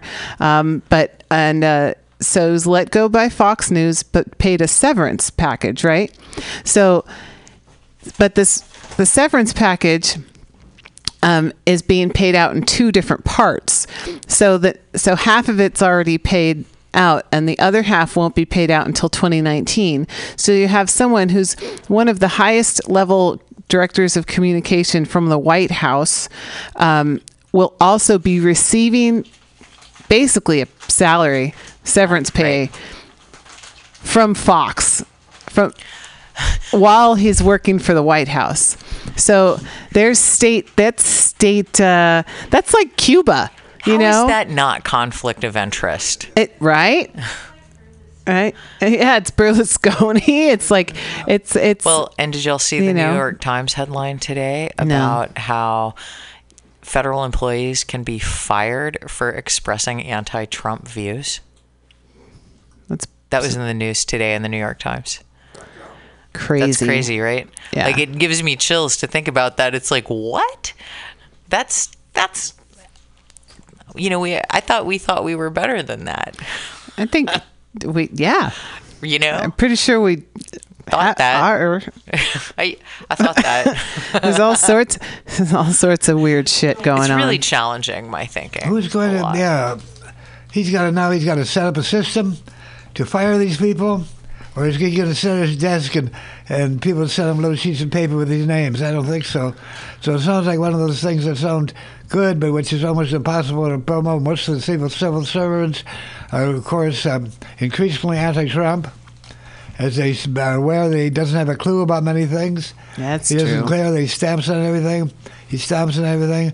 So I don't think much is going to happen because that's that's the majority of the civil servants are anti-Trump. They do talk together all the time, buzz, buzz, buzz. You're not going to stop that, I'm afraid. It's free speech. So I I, hope wish you're right, Dave. I can wish them not well. Well, take care. First Amendment, Well, he, folks. he did just say that the ocean is small. Did he? Yeah, you know. He, well, he's denying all the climate research. Oh. The ocean is small. Hello. Just in, fake news. the ocean's actually very, He's like very a fake large. news generator, isn't he? Oh yeah, and, but he likes to like. Pr- It's like he keeps like flipping the script. I mean, isn't the ocean like 80% of our planet? It is. Yeah, Roughly. I mean, I'm sorry. I, it's been a long time since I've actually looked at that statistic. Yeah. But I have looked at a map recently, and there's a lot of blue on the map, Yeah. which we use to represent water. water. Yeah. Yeah. So I don't know. So, I think and- it's about 80%. Yeah, Right. and I don't know why the ocean being small would would mean anything either. Right. Also, Well, my guess. to what to what end? Wouldn't you wouldn't you rather say, well, the ocean is big. There's plenty of water. You know, like if you're trying to like make shit up, Well, I think that I the think ocean's very small. You're like, what? What? He just flew. He just flew on there. He got his what? helicopter. He Good got into question. US One, his plane, and he just flew. He just flew to Buenos Aires, Argentina, which is as far away as you can get in the Western Hemisphere, and going through a lot of ocean. And he got there, and he was uh, well, the ocean's small he, because it, he got there surprisingly early, fast. maybe he fell asleep and missed a That's what happened. Something happened. But I think it comes from that. His trip, Oh, trip on a special airplane, all the way for to Buenos Aires, to the twenty, the big twenty, the big nations that meet together, and Putin is going to be there. And for the last minute, though, while he was on the plane, he canceled their their, their meeting. Because of the Ukraine, it gets complicated. You don't need to, to know all that. But anyway, the ocean is small, and uh, and Trump and Trump is in Buenos Aires, Argentina, pretty much as far as you and I would get, a long way away. Might be smaller than his head. Sorry. Anyhow, Ek, you, I see your notebook splayed before you. I do. I, I have some. I have some some fresh poetry for everybody. Wonderful. Um, yeah. Oh, so I'm taking a, a writing workshop with Tongo Eisen Martin as my teacher, because I figure if I get to pick my teacher, I'm gonna pick my current favorite poet. Awesome. Go, Yeah. yeah. So, and this is this is uh, something that I wrote in class. I've been fiddling with it a little bit since. Um, I'll probably fiddle with it some more before it comes in print, but but yeah, here's here's what I got for y'all. My tea's gone cold in a red cup, whose mouth is a little too wide. But I'll drink it anyway because I'm still trying to focus on gratitude. Even though Thanksgiving's just passed, just a few days ago, and my back is still complaining about the long drive to Arizona, the side trip to LA, the traffic on the 5, still mouthing off about my sweetheart's stepmother. My feeling about her went cold some time ago. And even though we listened, my sweetheart and I, to every radio station between LA and San Francisco, we didn't hear the news. So I found out at work on Monday that we're tear gassing refugees as a response to their desire for asylum. But that shouldn't surprise me. Nothing really should. Because I heard on the radio tonight that Walmart has threatened to evict the campfire refugees who are staying in the parking lot and harassing them with hired thugs disguised as security guards. So I'll be grateful for what I have and finish this cold tea. That's it. On both ends of this long stage, that's what, be, what was going on. Yeah. Really something to come contemplate. But people are standing up, I think. People are joining. People are lending a hand. And here we are. Hmm. From campfire to the, to the folks there at the, at the border. My goodness. I wish them all well. Me too. And I was I was I was talking about them to some the refugees to some young people today. And you know, I pointed out that nobody walks a thousand miles with their children to beg for help from people who have the means to help them unless what was happening to you in the place where you left was so bad that walking a thousand miles is is better. You know? Like nobody would do that. I mean, who walks a thousand miles for anything but to escape? Now, This is biblical to me. Yeah. What they've done is biblical. Now, they're only the first group, too, it seems. People are from coming other places, heading in this direction. Let's welcome them, because I know they- they'll help bring a progressive wave, which is so needed, which is so part of it to this country. Uh, hell yeah. Hey, kids. Uh, Hey, kids, we love you. I love you. Take it. Yep. I'll leave myself there. If I wasn't in the shape I am at 81, I'd, I would have been in either places. Doing, doing the kitchen, helping to feed the people, interacting, intersecting, and interrelating, as I've done so, so many times down through history. Well, I know that so much of this, these times and the detention centers and this uh, tear gassing of, you know, people across the borders or people here in the United States, you know, water protectors and everything. So there's, this time is creating a lot of trauma. Yes.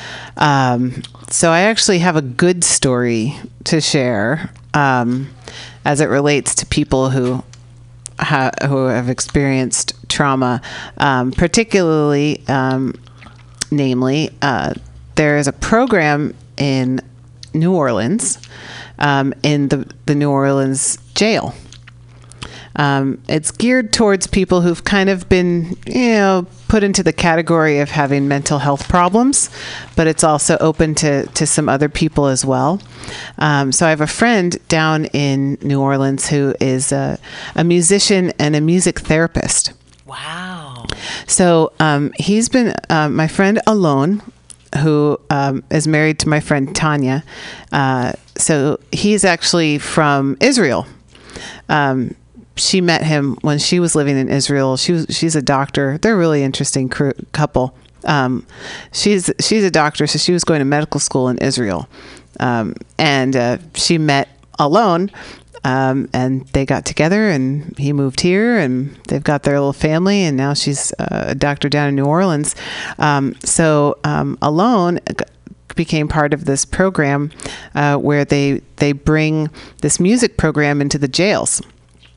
Um, and so it's, um, yeah, because I said it's, it's meant primarily, but not exclusively, for jailed people with mental illness.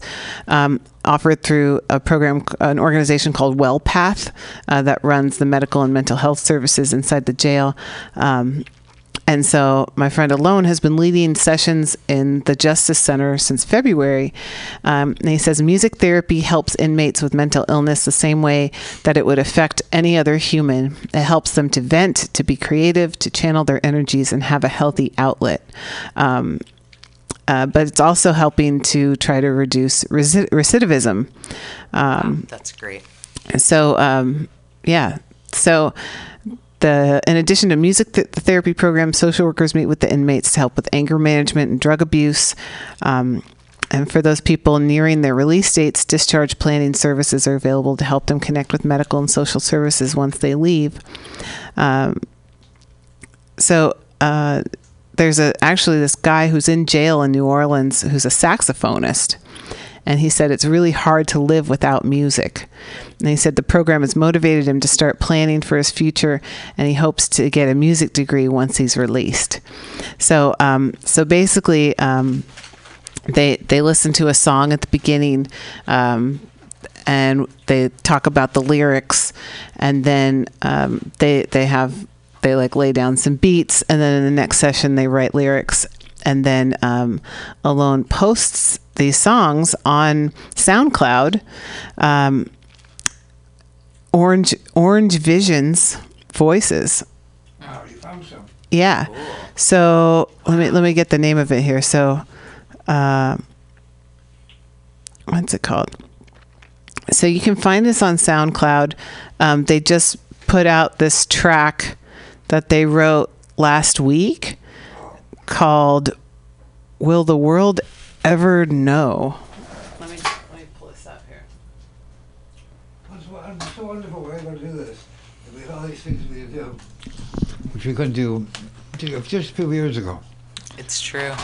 We can access a lot of a lot of a lot of information from a lot of people in faraway places and have access to like the good that's going on in the world just as much as the difficult. Yeah. So, speaking, you know, of the difficult, there's a little. Uh, give me a second. We've got some technical things to Some, to some mild technical some little challenges, little hurdles here.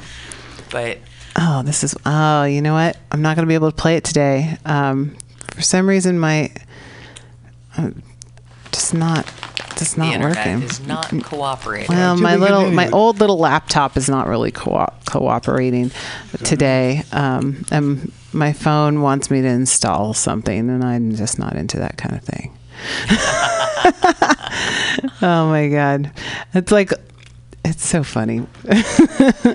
anyway, um, if you go to SoundCloud, I'll tell you how to get there. Um, SoundCloud, they have. Hold on. Wait for it. Wait for it. Okay. On SoundCloud, the account is called Orange Visions Voices of OJC. Again, that's Orange Visions Voices of OJC. So that's that's how you can listen to some of the some of the words coming out of this music program in the jails. So, although we may feel um, disheartened by everything going on, um, we got to look towards ways that we're going to try to help everybody at whatever stage they come out of this. That's right. thing is, dude, just that. They're all in this together, together. And we have this jive. Actually, jive. Uh, uh, this jive of possibly doing it here on Mutiny Radio, sponsored, of course, by the, I should say, by who? Organic Valley. Family of Farms. Make sure this show Another co- cooperative, worker owned, very large, successful business. Very successful. Family of Farms Co-op, and make it making it happen and keeping making it happen. So Val, it's so good to be here, and EK, uh, it's uh, so good to have you here, and to be continued. We'll see you in a couple of weeks. All right, I'm going to put on put the uh, Howard Zinn disc back on for us. Um, we'll be back here at Mutiny Radio for Women's Magazine and the Common Thread Collective on December 14th and December 21st. So that's two more opportunities to come and participate and be part of our uh, fun little community family here. Uh, Friday afternoons, December 14th and 21st, 2018. Those will be our last two shows of this calendar year. Um, and we're hoping to really get a, a, a good crew in here those couple days, especially on the 21st, which will be the solstice. So we're going to have a solstice show here. So come on down and jam, folks. We love you. It's the nature of bombing. Bombing no matter what they tell you, no matter all these generals who, military experts who get up and they talk about smart bombs. Bombs are by their nature very dumb. And bombs, and well, you just saw what happened in Afghanistan. One of our smart bombs hit a UN building and killed four UN workers whose job was removing mines from the land in Afghanistan. So what Yossarian said rings true, you know, rings true, you know, even even today.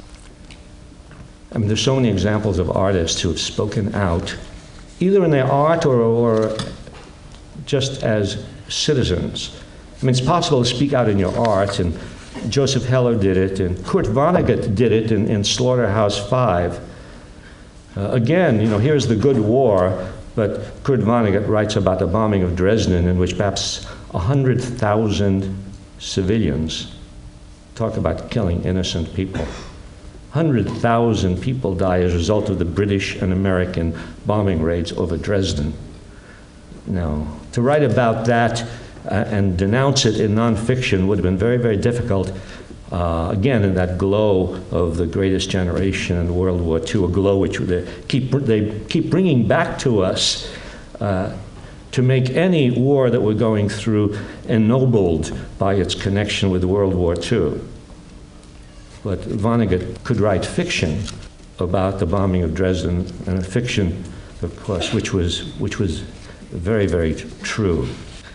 During the Vietnam War, artists spoke out in different ways against the war. Robert Lowell, the poet, was invited uh, to the White House, and uh, he refused to come. Arthur Miller, the playwright, uh, was invited to the White House, and he sent a telegram to the White House. Telegram said, "When the guns boom, the arts die."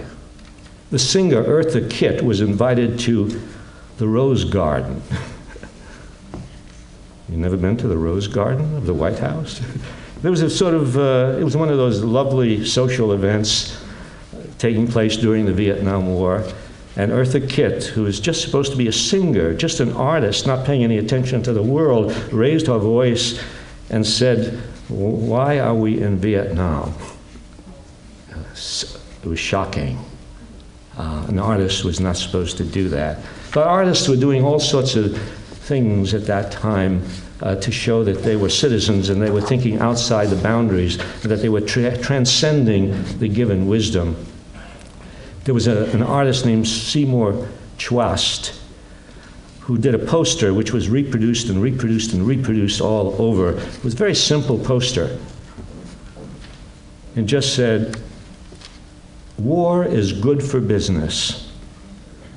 Invest your son.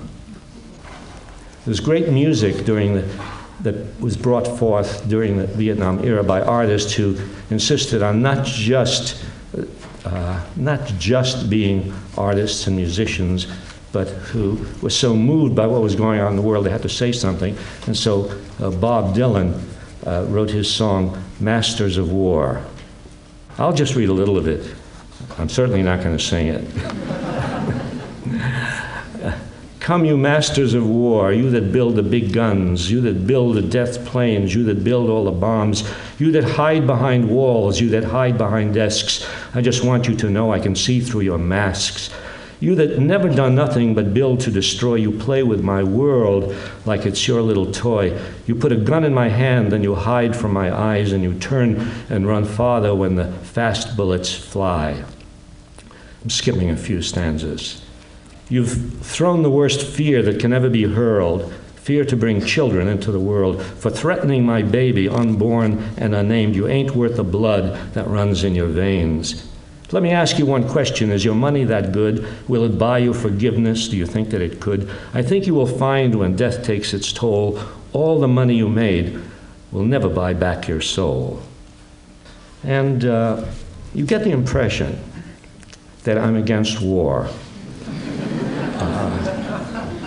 and that I think at a time when all the bugles are blowing for war and all the, uh, you know, all the voices on television and the, the government spokesmen and the media people are, are not questioning, are getting in line.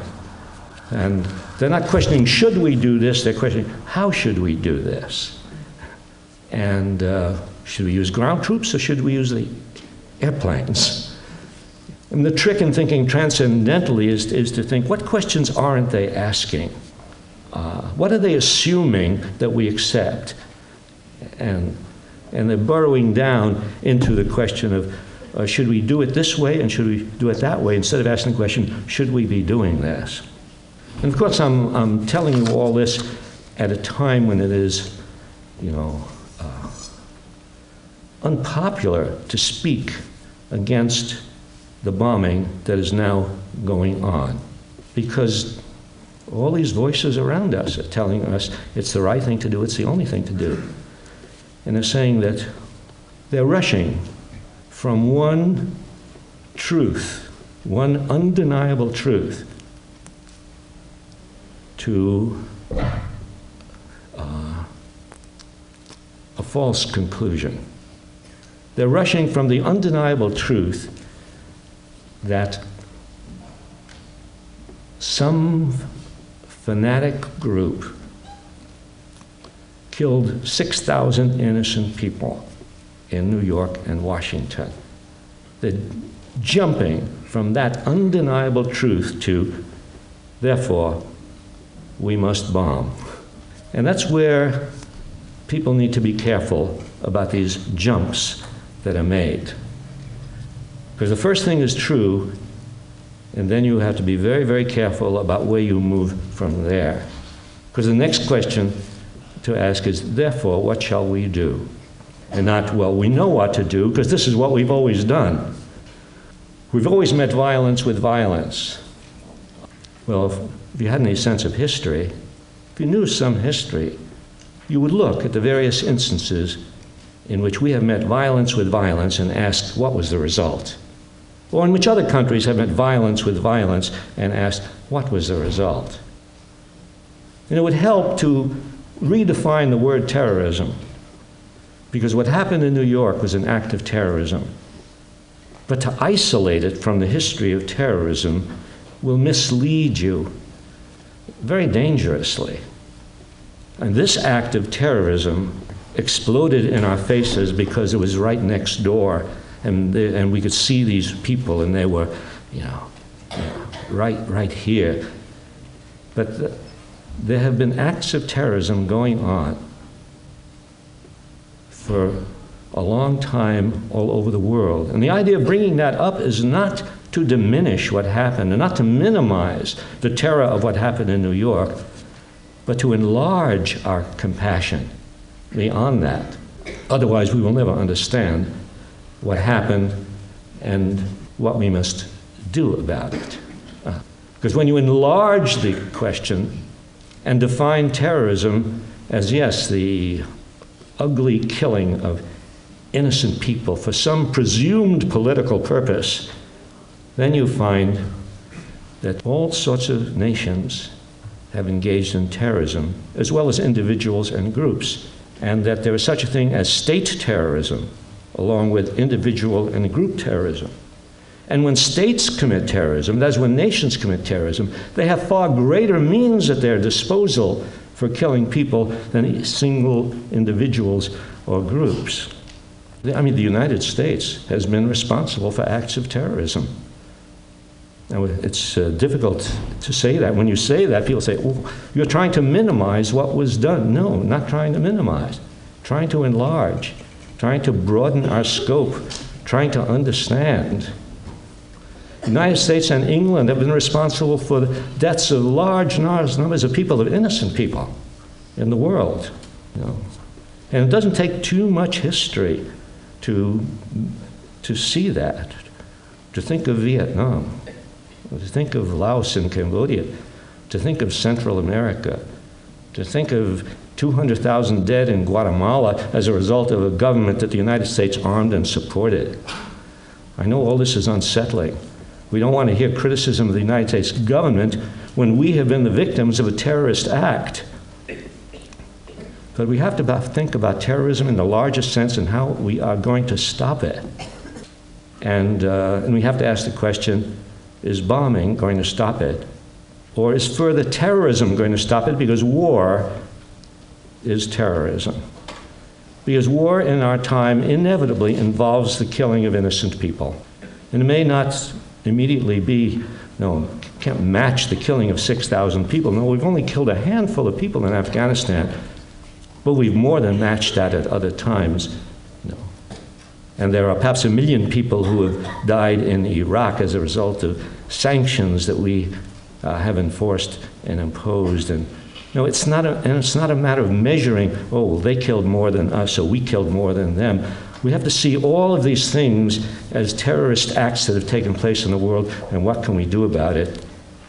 And decide that you can't respond to one terrorist act with war because then you are engaging in the same kind of thing that terrorists engage in.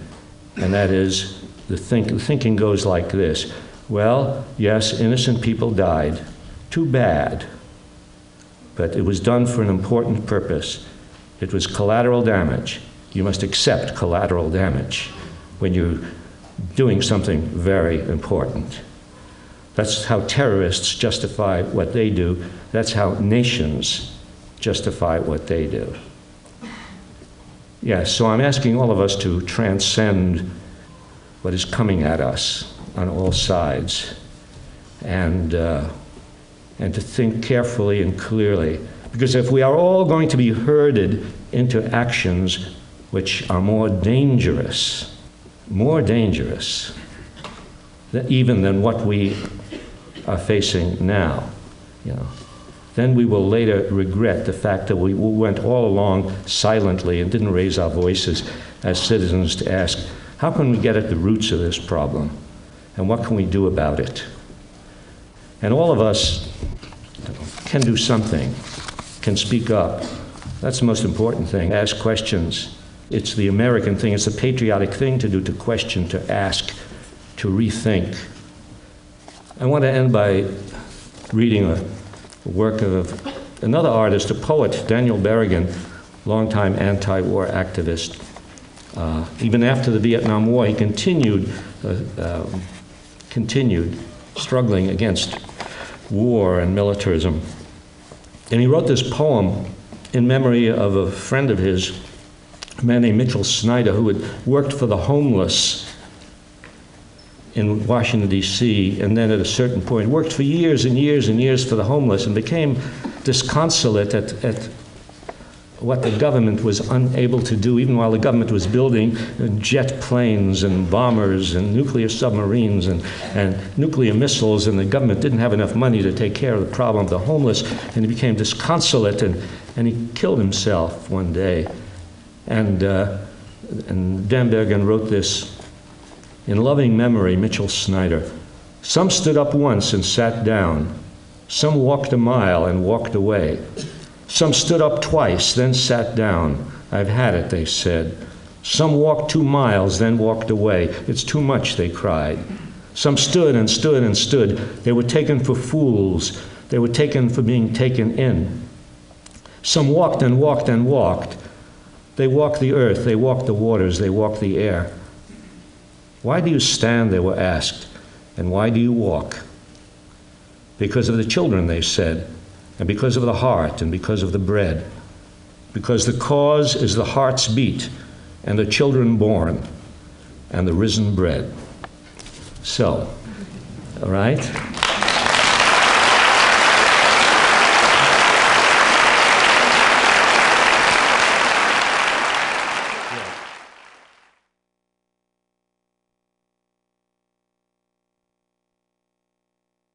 Well, I have never talked about this topic.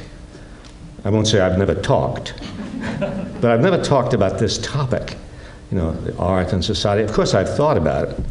My wife is a painter. I have artist friends. Some of my best friends are artists. Some of them are here observing me. Uh, but as I say, yeah, I, have th- thought about it. Of course, all of us have. And, uh, and what comes to mind when I think of the, you know, the relationship of the artist to society, what should be the relationship of the artist to society. And with me, it's always a question of what should be and not what is. But I think of the word transcendent, which is a word I've never used in public. But it was the only thing I could come up with to describe uh, what I think about the role of the artist. And by that I mean, you know, not, you know, Immanuel Kant's, well, yes, sort of close to it, but not really his idea of what is transcendent, something like it. But the, the idea is that the artist transcends the immediate, uh, transcends the here and now. The artist, well, transcends the madness of the world, transcends the madness of terrorism, transcends the madness of war. And uh, the artist thinks outside the framework and acts and paints and does music and writes outside the framework that society has, has created. And, and the artist may do no more than, and I don't mean to minimize it by saying no more than, the artist may do more than, you know, give us uh, beauty and laughter, uh, passion, surprise, drama, and that's that's good. Uh, that is, the artist needn't apologize for just doing that, because in doing that, the, the artist is telling us what the world should be like, even if it isn't that way now.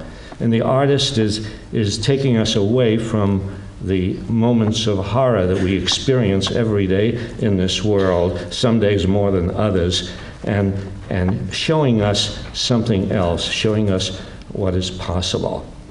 There's no need for an artist to apologize about just giving us something that is passionate and beautiful and funny or any of those. No, no need to apologize for that. Yeah. But there is more. As the artist can do more, yes, should, should do more. Not only that, but more. Because the artist is also a citizen, the artist is a human being. I mean, I face that in a different way, in that uh, if I'm, if I can be classified, well, yeah, the, the society classifies me. Say, I'm a historian.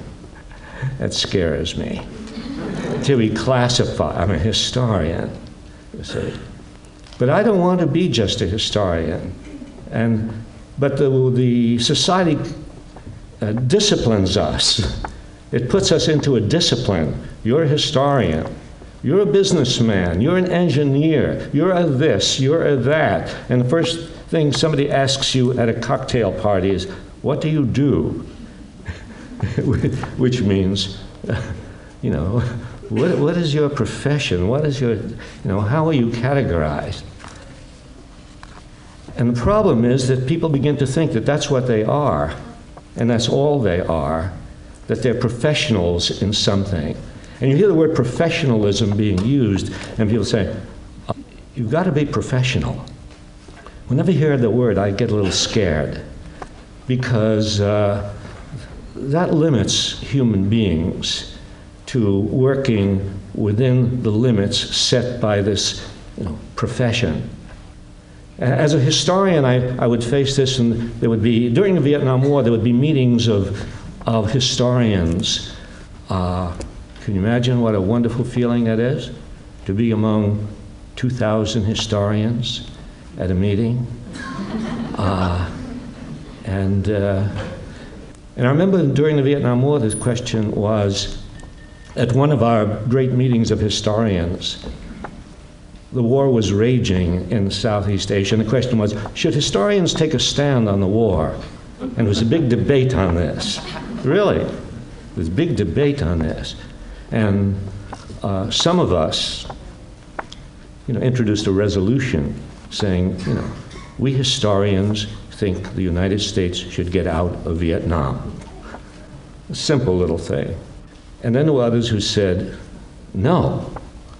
Uh, it's not. It's not that we don't think the United States should stay in Vietnam. It's not that at all.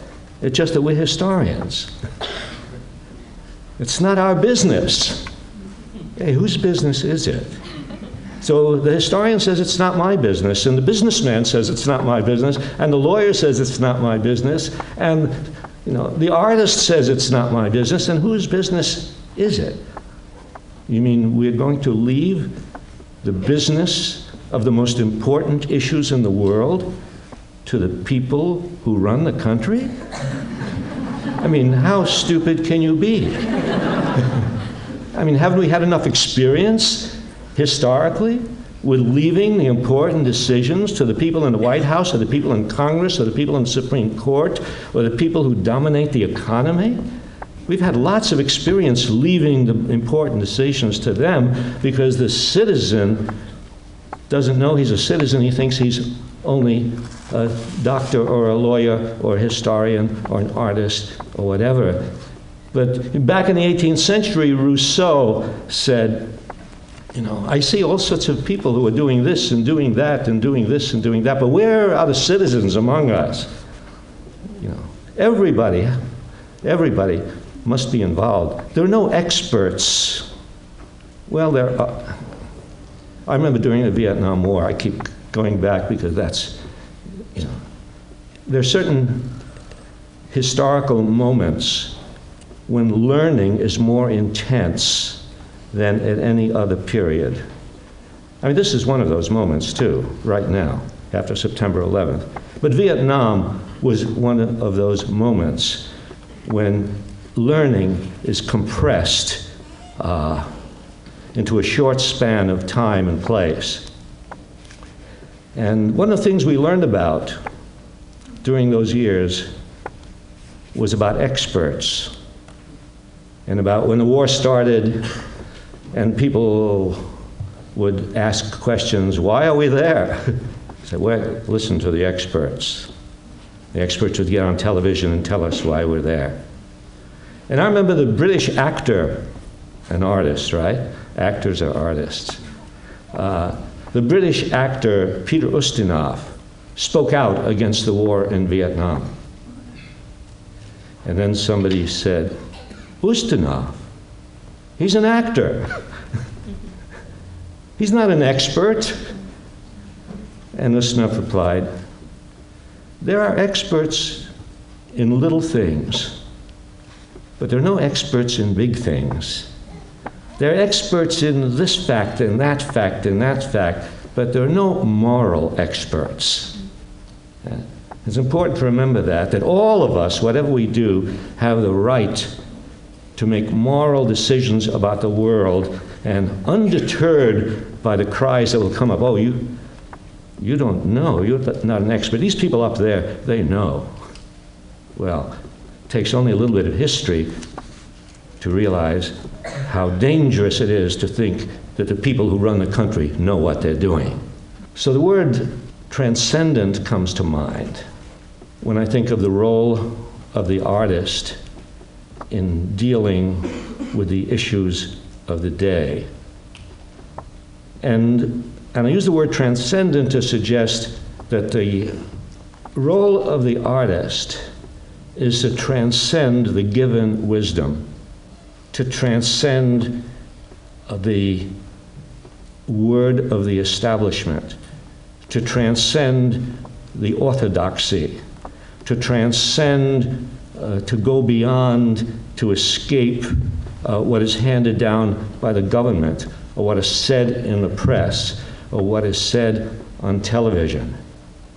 Uh, because there are people in the arts and people in, in other professions uh, who think, uh, well, uh, yes, let's get involved, but let's get involved in the way we are told to be involved.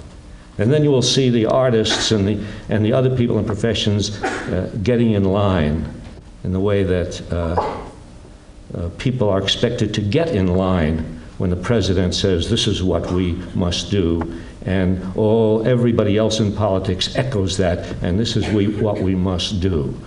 And, uh, and, and we've seen this all around now. I mean, how many times have I read in the press since September 11th? Well, we must be united. Now, what do they mean by that? I would like us to be united, but united around what? And when people say we must be united, most of the time when they say this, they are saying either explicitly or implicitly, we must be united around whatever the president tells us to do. Dan Rather, right? TV anchor, anchored to the establishment. Right. Uh, isn't that what an anchor man is? Uh, and Dan Rather gets up on national television and says, Bush is my president. When he says get in line, I get in line. Did any of you read that? Yes, he said it. I mean, I, I make up some things. but I didn't make that up, you see. And I thought, here is, here is a, a very important, influential journalist. And he has forgotten the first rule of journalism, which is think for yourself. He's forgotten what that great journalist I.F. Stone, that, the uh, really probably you know one of the several greatest journalists of the 20th century. What I.F. Stone used to say when you know he stopped working for the for the major media. He would he, he was working for regular newspapers, and then he realized he couldn't be himself. He couldn't say what he wanted to do. And so he, he established his own little newsletter, I.F. Stone's Weekly, which became famous for giving you things that you couldn't get you know, anywhere else. And then I.F. Stone was in, would be invited to speak to classes of journalism students. And he would say, I'm going to tell you a number of things, but you really only have to remember if you really want to be a good journalist. You really only have to remember two words governments lie. Very important to remember. Governments lie. I mean, not just the American government. Governments in general lie.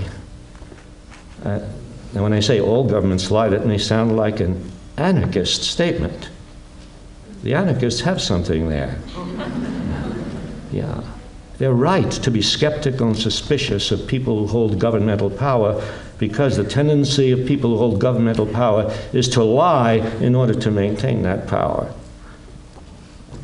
And rather, when he said that, the president says, Get in line, I get in line, he uh, violated that, you know, Hippocratic oath of journalists that is implied in the profession of journalism of think for yourself. It's The kind of statement you would expect from a journalist in a totalitarian state, not somebody living in a democracy. And then talking about getting in line. And then you have Al Gore, who accepted his defeat graciously, so graciously that he became humble overwhelmingly humble.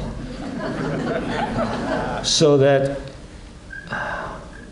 when all of this happened, uh, Gore announced Bush is my commander in chief. I thought, I don't think he's read the Constitution. The Constitution says that the president is the commander in chief of the armed forces. He's not the commander in chief of the country, of all of us, you see. Uh, but well, here are all these people rushing to get in line, rushing to, to get inside the perimeter you know, of power. You know. And it's the job of the artist to transcend that, to think outside the boundaries, to dare to say things that no one else will say. And uh, fortunately, we've, we've had, uh, all through history, artists who, who dared, dared to do that. Well, I think of Mark Twain. And here he was writing these, these great novels which everybody loved. The stories, a wonderful, wonderful storyteller. But when the United States went to war in 1898 against Spain, and then after a quick defeat of Spain, what was called a splendid little war, uh, the United States went to war in the Philippines. That was not a splendid little war. That was a long and ugly war to subdue the Filipinos who wanted to run the Philippines themselves. Uh, a war which, in its atrocities, uh, foretold the war in Vietnam. Yeah. And Mark Twain became uh, one of the voices speaking out against that war. And when Theodore Roosevelt in 1906, and by then the, the war had been going on for five years, and there were several hundred thousand Filipinos dead. Well, you will not find much in your history books about how many Filipinos died in that war. But in 1906, the U.S. Army committed a massacre in the Philippines. You might call it an act of terrorism, that is, in the sense that innocent people were simply mowed down by an army unit. And, and Theodore Roosevelt sent a message of congratulations to the general who carried out the operation against these, these Moros, these Muslims in the southern Philippines, who were virtually unarmed, who didn't know anything about modern warfare. Men, women, children just all mowed down, every single one of them. And, and after Roosevelt congratulated the general for this great military victory, uh, Mark Twain denounced Roosevelt uh, for this and became one of the leading, leading protesters against the war in the Philippines. Uh, he stepped out of his role as a, just a storyteller whom everybody loved and got into the fray and dared to say things that so many people in the country were not saying. And of course, people then questioned his patriotism. Because as soon as you speak outside the boundaries, as soon as you say things uh, that are different than what the establishment is telling you to say, what the newspapers, what the media, what everybody, including leading intellectuals, are telling you to say, you know, as soon as you do that, the question of your patriotism arises. And uh, Mark Twain said about patriotism and about loyalty, because people asked him, Why aren't you loyal? He said, My kind of loyalty was loyalty to one's country, not to its institutions or its office holders. The country is the real thing, the substantial thing, the eternal thing. It is the thing to watch over and care for and be loyal to. Its institutions are extraneous. They are its mere clothing, and clothing can wear out, become ragged, cease to be comfortable, cease to protect the body from winter, disease, and death. To be loyal to rags, to shout for rags, to worship rags, to die for rags, that is a loyalty of unreason. This is important because in the present discussion, boundaries have been set, lines have been drawn, and people who go outside those boundaries and dare to criticize uh, official policy uh, are called unpatriotic you know, and disloyal. When they say that, when they accuse dissenters of that, they have forgotten the meaning of loyalty and the meaning of patriotism. Yeah. Patriotism does not mean support for your government. Patriotism means support for your country, as Mark Twain said. Or as Emma Goldman said, well, roughly around the same time, Emma Goldman, the feminist anarchist, said uh, she gave a lecture on patriotism uh, and she said, I love the country, uh, but I don't love the government. And uh, to criticize the government when you think the government is wrong is the highest act of patriotism. And when somebody accuses you, I don't know if you will all face that situation. But if somebody accuses you of not being patriotic because you don't go along with whatever the government is doing, I think you ought to remind them about the Declaration of Independence. And that according to the Declaration of Independence, and everybody praises the Declaration of Independence when it's hung up on a classroom wall, but not when people read it and understand it. Uh, during the Vietnam War, a soldier was disciplined for putting up the Declaration of Independence on his barracks wall. Really. But the Declaration of Independence says that governments are artificial creations. They're set up by people, by the people of the country. Governments are set up by the people of the country to achieve certain things, certain objectives. The equality of all people in their right to life, liberty, and the pursuit of happiness. Yeah, governments are artificial creations set up for those purposes. And when a government becomes destructive of those ends, as the Declaration said, it is the right of the people to alter or abolish it. That's serious. But that, that is democratic doctrine. That is the idea of democracy. And therefore, there are times when it is, becomes absolutely patriotic to point a finger at the government and say the government is not doing what it should be doing to safeguard the right of people to life, liberty, and the pursuit of happiness.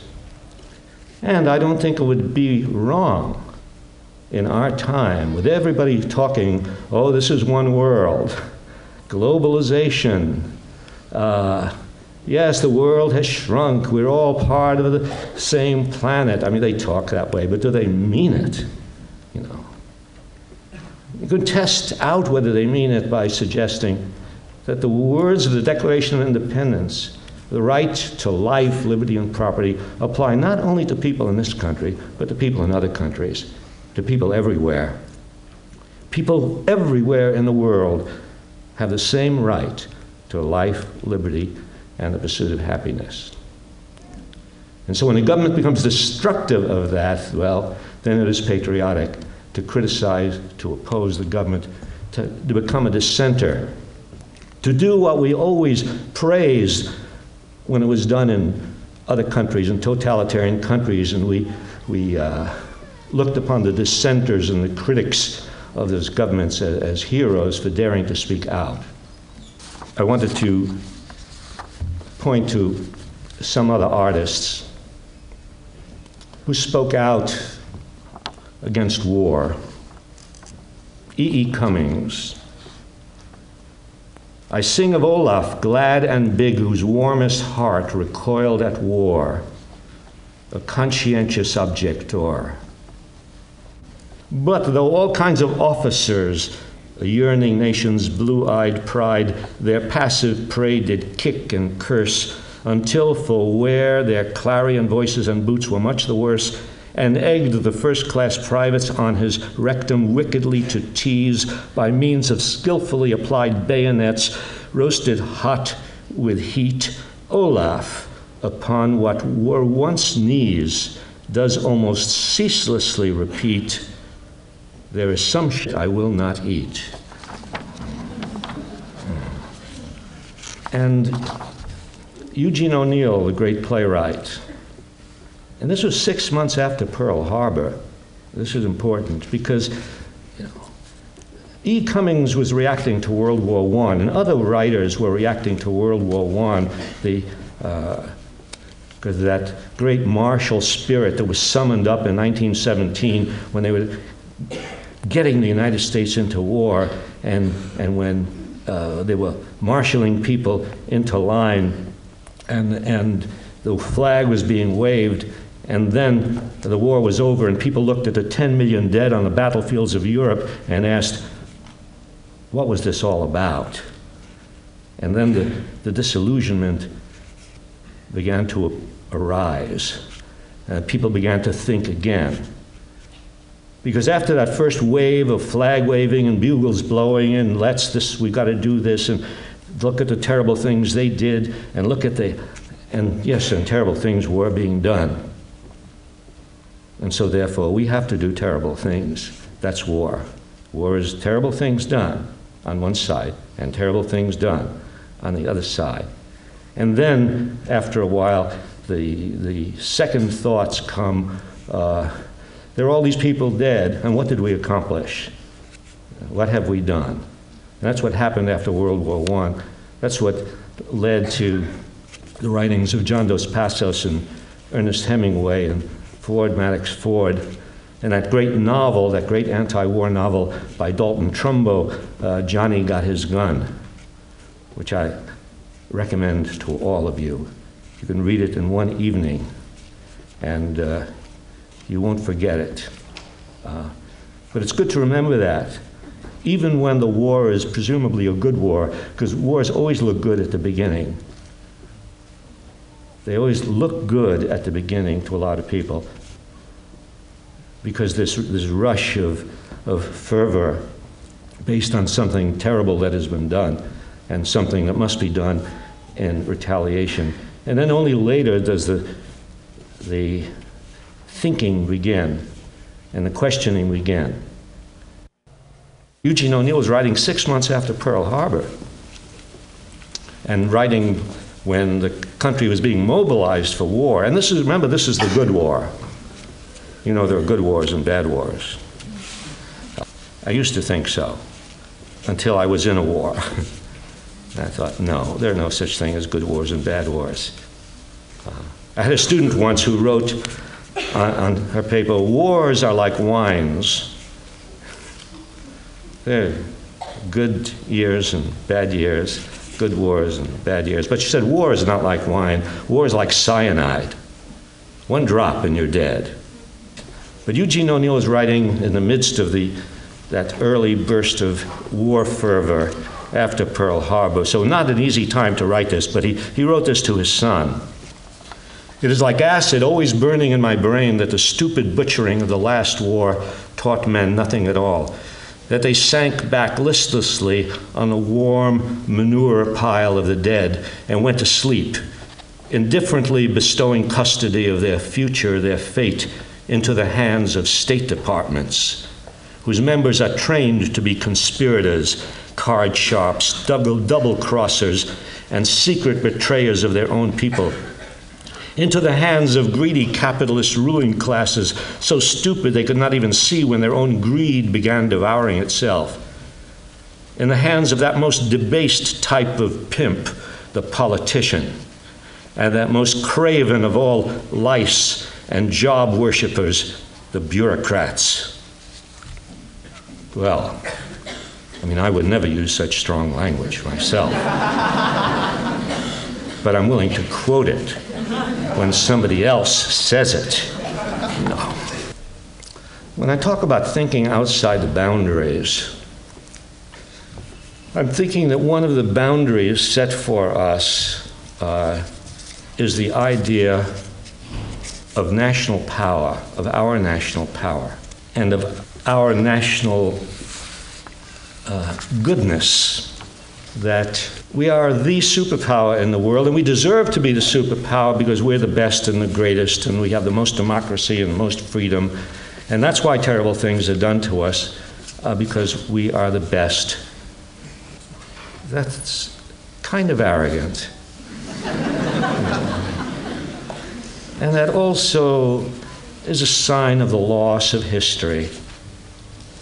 And we need to be taken down a peg and taken down to the level of other nations in the world and other peoples of the world. We're, and you need, you, need, you need some history to be able to come down to earth and to see that the United States has behaved in the world like other imperial nations in the world. It's not surprising. We have to be honest about our country. If we're going to be anything, if there's anything an artist should be, if it's anything a citizen should be, is to be honest, to be able to look at yourself, to look at your country as honestly and as clearly as you look at what people do elsewhere. And just as you can examine the terrible things that people do elsewhere, you have to be willing to examine the terrible things that were done here and done by our government. Langston Hughes, and some of you may know his work, great African American poet. Langston Hughes wrote a poem called Columbia. Columbia meant for him this country, the United States. You know, as Columbia has, you know, Columbus, Columbia, and that's us. He was addressing Columbia. He said, My dear girl, you really haven't been a virgin so long. It's ludicrous to keep up the pretext. You're terribly involved in world assignations, and everybody knows it. You've slept with all the big powers in military uniforms, and you've taken the sweet life of all the little brown fellows in loincloths and cotton trousers. When they've resisted, you've yelled rape. Being one of the world's big vampires, why don't you come on out and say so, like Japan and England and France and all the other nymphomaniacs of power?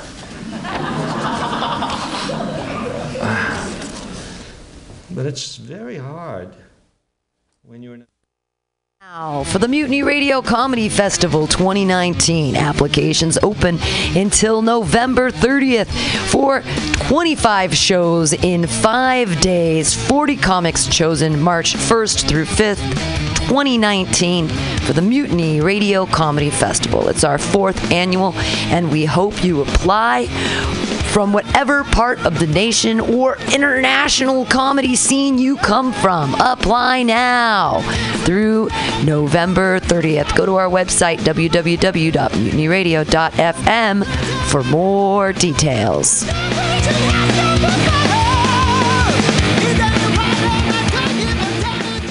Aloha, mutineers. Stolowitz here. People ask me, Dave, why do you spend so much time listening to mutinyradio.fm? Well, the answer's simple to me. It's the love I find here. We've got so many great programs here. There's something for everybody, surely. Well, maybe not the Hitler crew, but you know everyone else. Let me tell you about some of my favorite shows here at Mutiny you may not have heard about. Labor and Love with Bill Morgan is every Saturday, 10 a.m. to 12 noon. Bill is passionate about labor, jazz, and solidarity, and he tells you how it is. No BS. If somebody gets a dollar they didn't work for, someone else worked for a dollar they didn't get. I always learn a lot from Labor and Love. It's educational and inspirational. The Common Thread Collective is every Friday from 3 to 6 p.m. with legendary octogenarian Haight-Ashbury activist Diamond Dave. With help from his friends, Dave talks news, wisdom, progressive activism, and spirituality. There's also open mic time for music, poetry, and stories. Comics got to hold off till happy hour, though. Oh, and check out Flat Black Plastic with Scott Walker, Saturdays from noon to 2. The title says it all classic vinyl albums with no apologies. Great stuff! You can listen in live to these fine programs on mutinyradio.fm or download the podcast at your convenience on Apple iTunes. What a deal! Authentic, real San Francisco love. That's what keeps our ship afloat.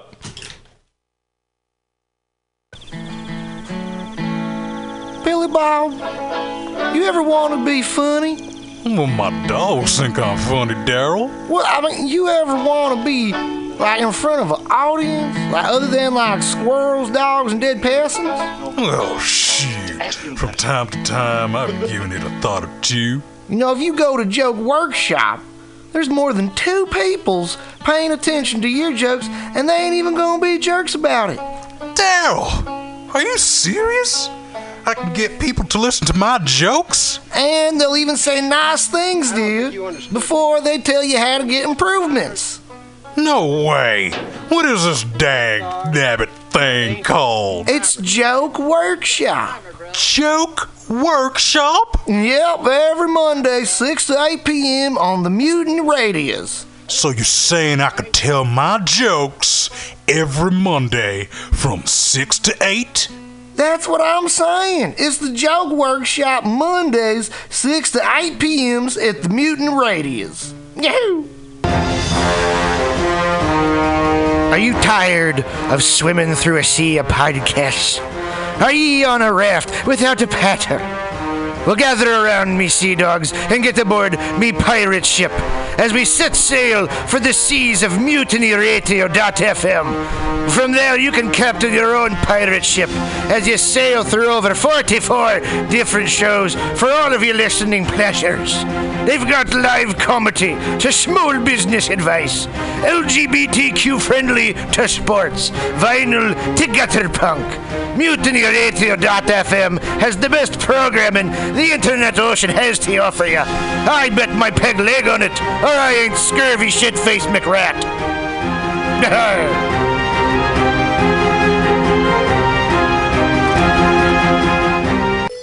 For all your space chicken sci fi comedy non political humor needs, go to timstesseract.com. Read fiction about the future of San Francisco after the water wars of 2121 in Jane 6. Ask a Jedi for important life hacks. Eat flesh with the bare exoskeleton Contessa. And check your horror horoscope on Horoscopia. Updated every three parsecs. Tim'sTesseract.com. Tim'sTesseract.com.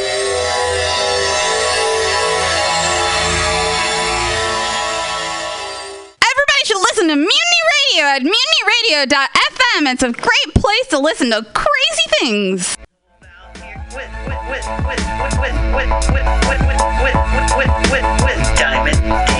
Let life flourish. We find that common thread.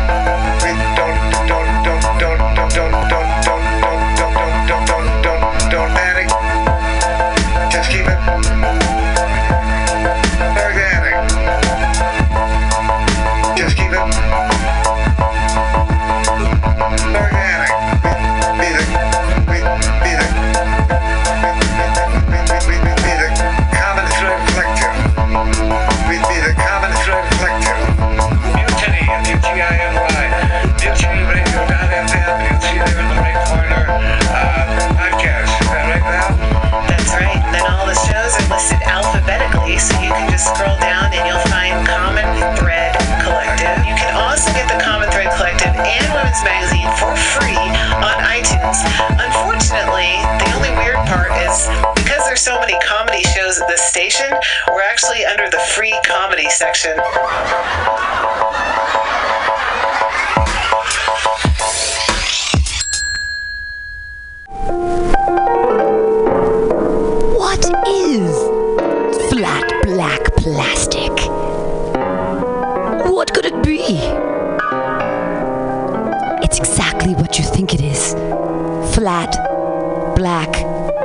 Plastic, vinyl, records, round, played, mixed.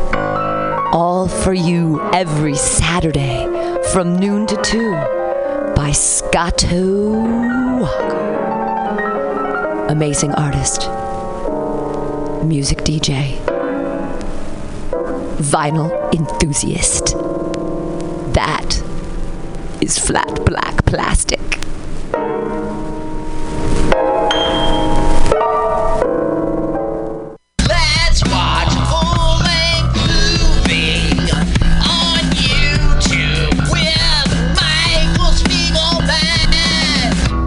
Michael Spiegelman. And I am Carl Not Spiegelman. Join us every Sunday, 2 to 4 p.m. Pacific Standard Time on mutinyradio.fm for Let's watch a full-length movie on. YouTube. We watch the best movies that uh, aren't they good? Well, they're chosen. By Uh, here's you. his theme song again. Bye. Okay, bye. Watch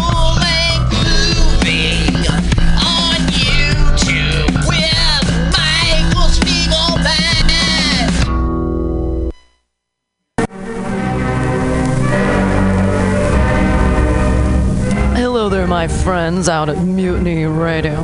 Chester Cashcock here, giving you my love and regards as well as Moofy's over there. And you know, anytime I go swimming in my vault of rare coins and piles and piles of filthy cash, I can't help but listen to Bamtastic's Comedy Clubhouse every Friday from 8 to 10. They have a fun time at Pamtastic's deep in the mission where you can laugh off your tushy every Friday for a mere $10. And $10, I mean, that's what I use to wipe my tushy with, so to wipe it off for isn't do it's indubitious. And if you can't make it to Mutiny Radio, don't worry, don't fret at all. You can simply download the podcast post show in the comfort of anywhere, like your Aspen summer cottage on the mountain ridge with the kayaks. Just go to podcast.pcrcollective.org or mutinyradio.fm podcasts and look for Comedy Clubhouse with a K. You can download it for free. But we'd love to see you every Friday, 8 to 10, down here at Mutiny Radio. Laugh off your tushy and save your life. Because you know what's better than laughter? Well, it's a cash cock, baby. Mhm.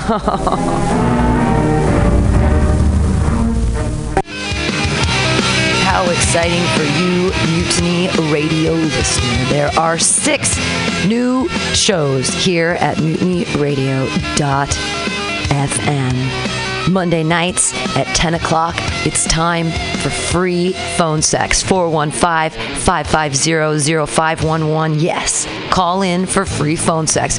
You will be recorded. It is a podcast, but will that phone sex be free? Absolutely. 10 a.m. Mondays, it's time for everyday conversations on race with everyday people. With Sima Lieberman, everyday people talking about race every week. Different everyday people talking about race. On Tuesdays, 10 o'clock, it's spiritual psychology with Renee McKenna. Meditate, it'll heal ya. Then, at noon, stick around. Sergio Navoa brings you My Limited View, talking about all things from his perspective. Then, on Thursdays, from 8 to 10, it's time for Beyond Your Comprehension with Clem. Exciting new shows here at Mutiny Radio. Also, the IC podcast. That's the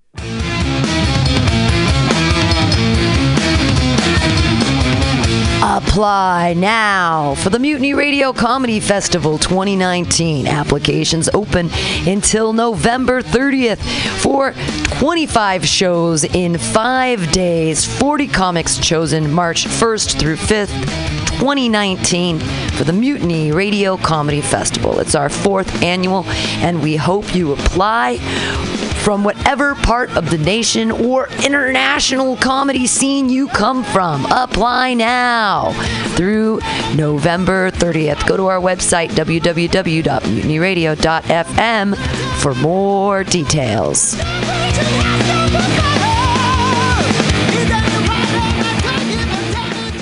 Aloha, mutineers. Stolowitz here. People ask me, Dave, why do you spend so much time listening to MutinyRadio.fm?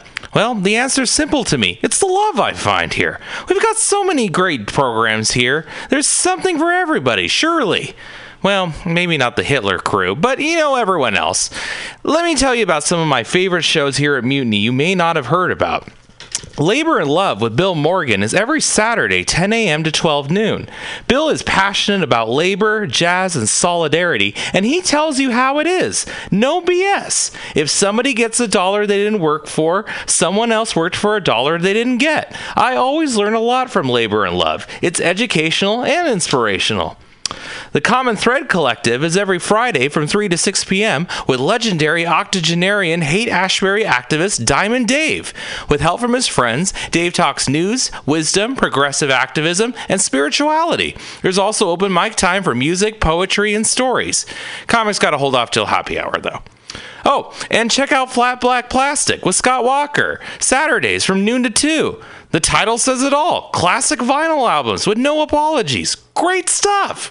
You can listen in live to these fine programs on mutinyradio.fm or download the podcast at your convenience on Apple iTunes. What a deal! Authentic, real San Francisco love. That's what keeps our ship afloat.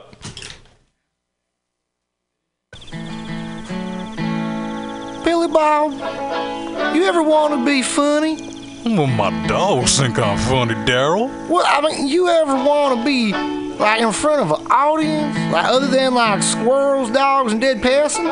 Oh, shoot. From time to time, I've given it a thought or two. You know, if you go to Joke Workshop, there's more than two peoples paying attention to your jokes, and they ain't even gonna be jerks about it. Daryl, are you serious? I can get people to listen to my jokes? And they'll even say nice things to you before they tell you how to get improvements. No way. What is this dag nabbit thing called? It's Joke Workshop. Joke Workshop? Yep, every Monday, 6 to 8 p.m. on the Mutant Radios. So you're saying I could tell my jokes every Monday from 6 to 8? That's what I'm saying. It's the Joke Workshop Mondays, 6 to 8 p.m.s at the Mutant Radius. Yahoo! Are you tired of swimming through a sea of podcasts? Are ye on a raft without a paddle? Well, gather around me, sea dogs, and get aboard me pirate ship as we set sail for the seas of mutinyradio.fm. From there, you can captain your own pirate ship as you sail through over 44 different shows for all of your listening pleasures. They've got live comedy to small business advice, LGBTQ friendly to sports, vinyl to gutter punk. MutinyRadio.fm has the best programming the internet ocean has to offer you. I bet my peg leg on it, I ain't scurvy shit faced McRat.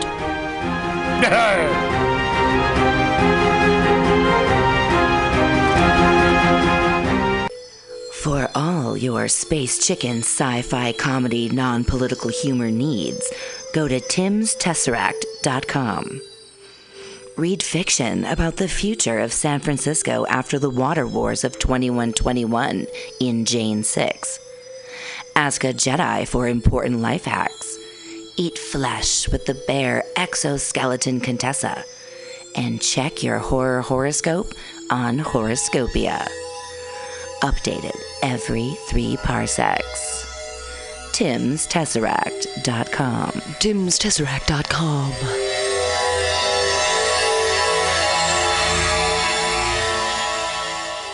Everybody should listen to Mutiny Radio at mutinyradio.fm. It's a great place to listen to crazy things. All right, has everyone been to the bathroom tonight? And uh-huh. why are you all jiggling? All right, the people are going to come in in five minutes. I want you to go right out and bring them very courteously to their seats, light them to their seats, and then go directly back out and get the next batch. I don't want you stopping to go fix your makeup, to go make phone calls, to buy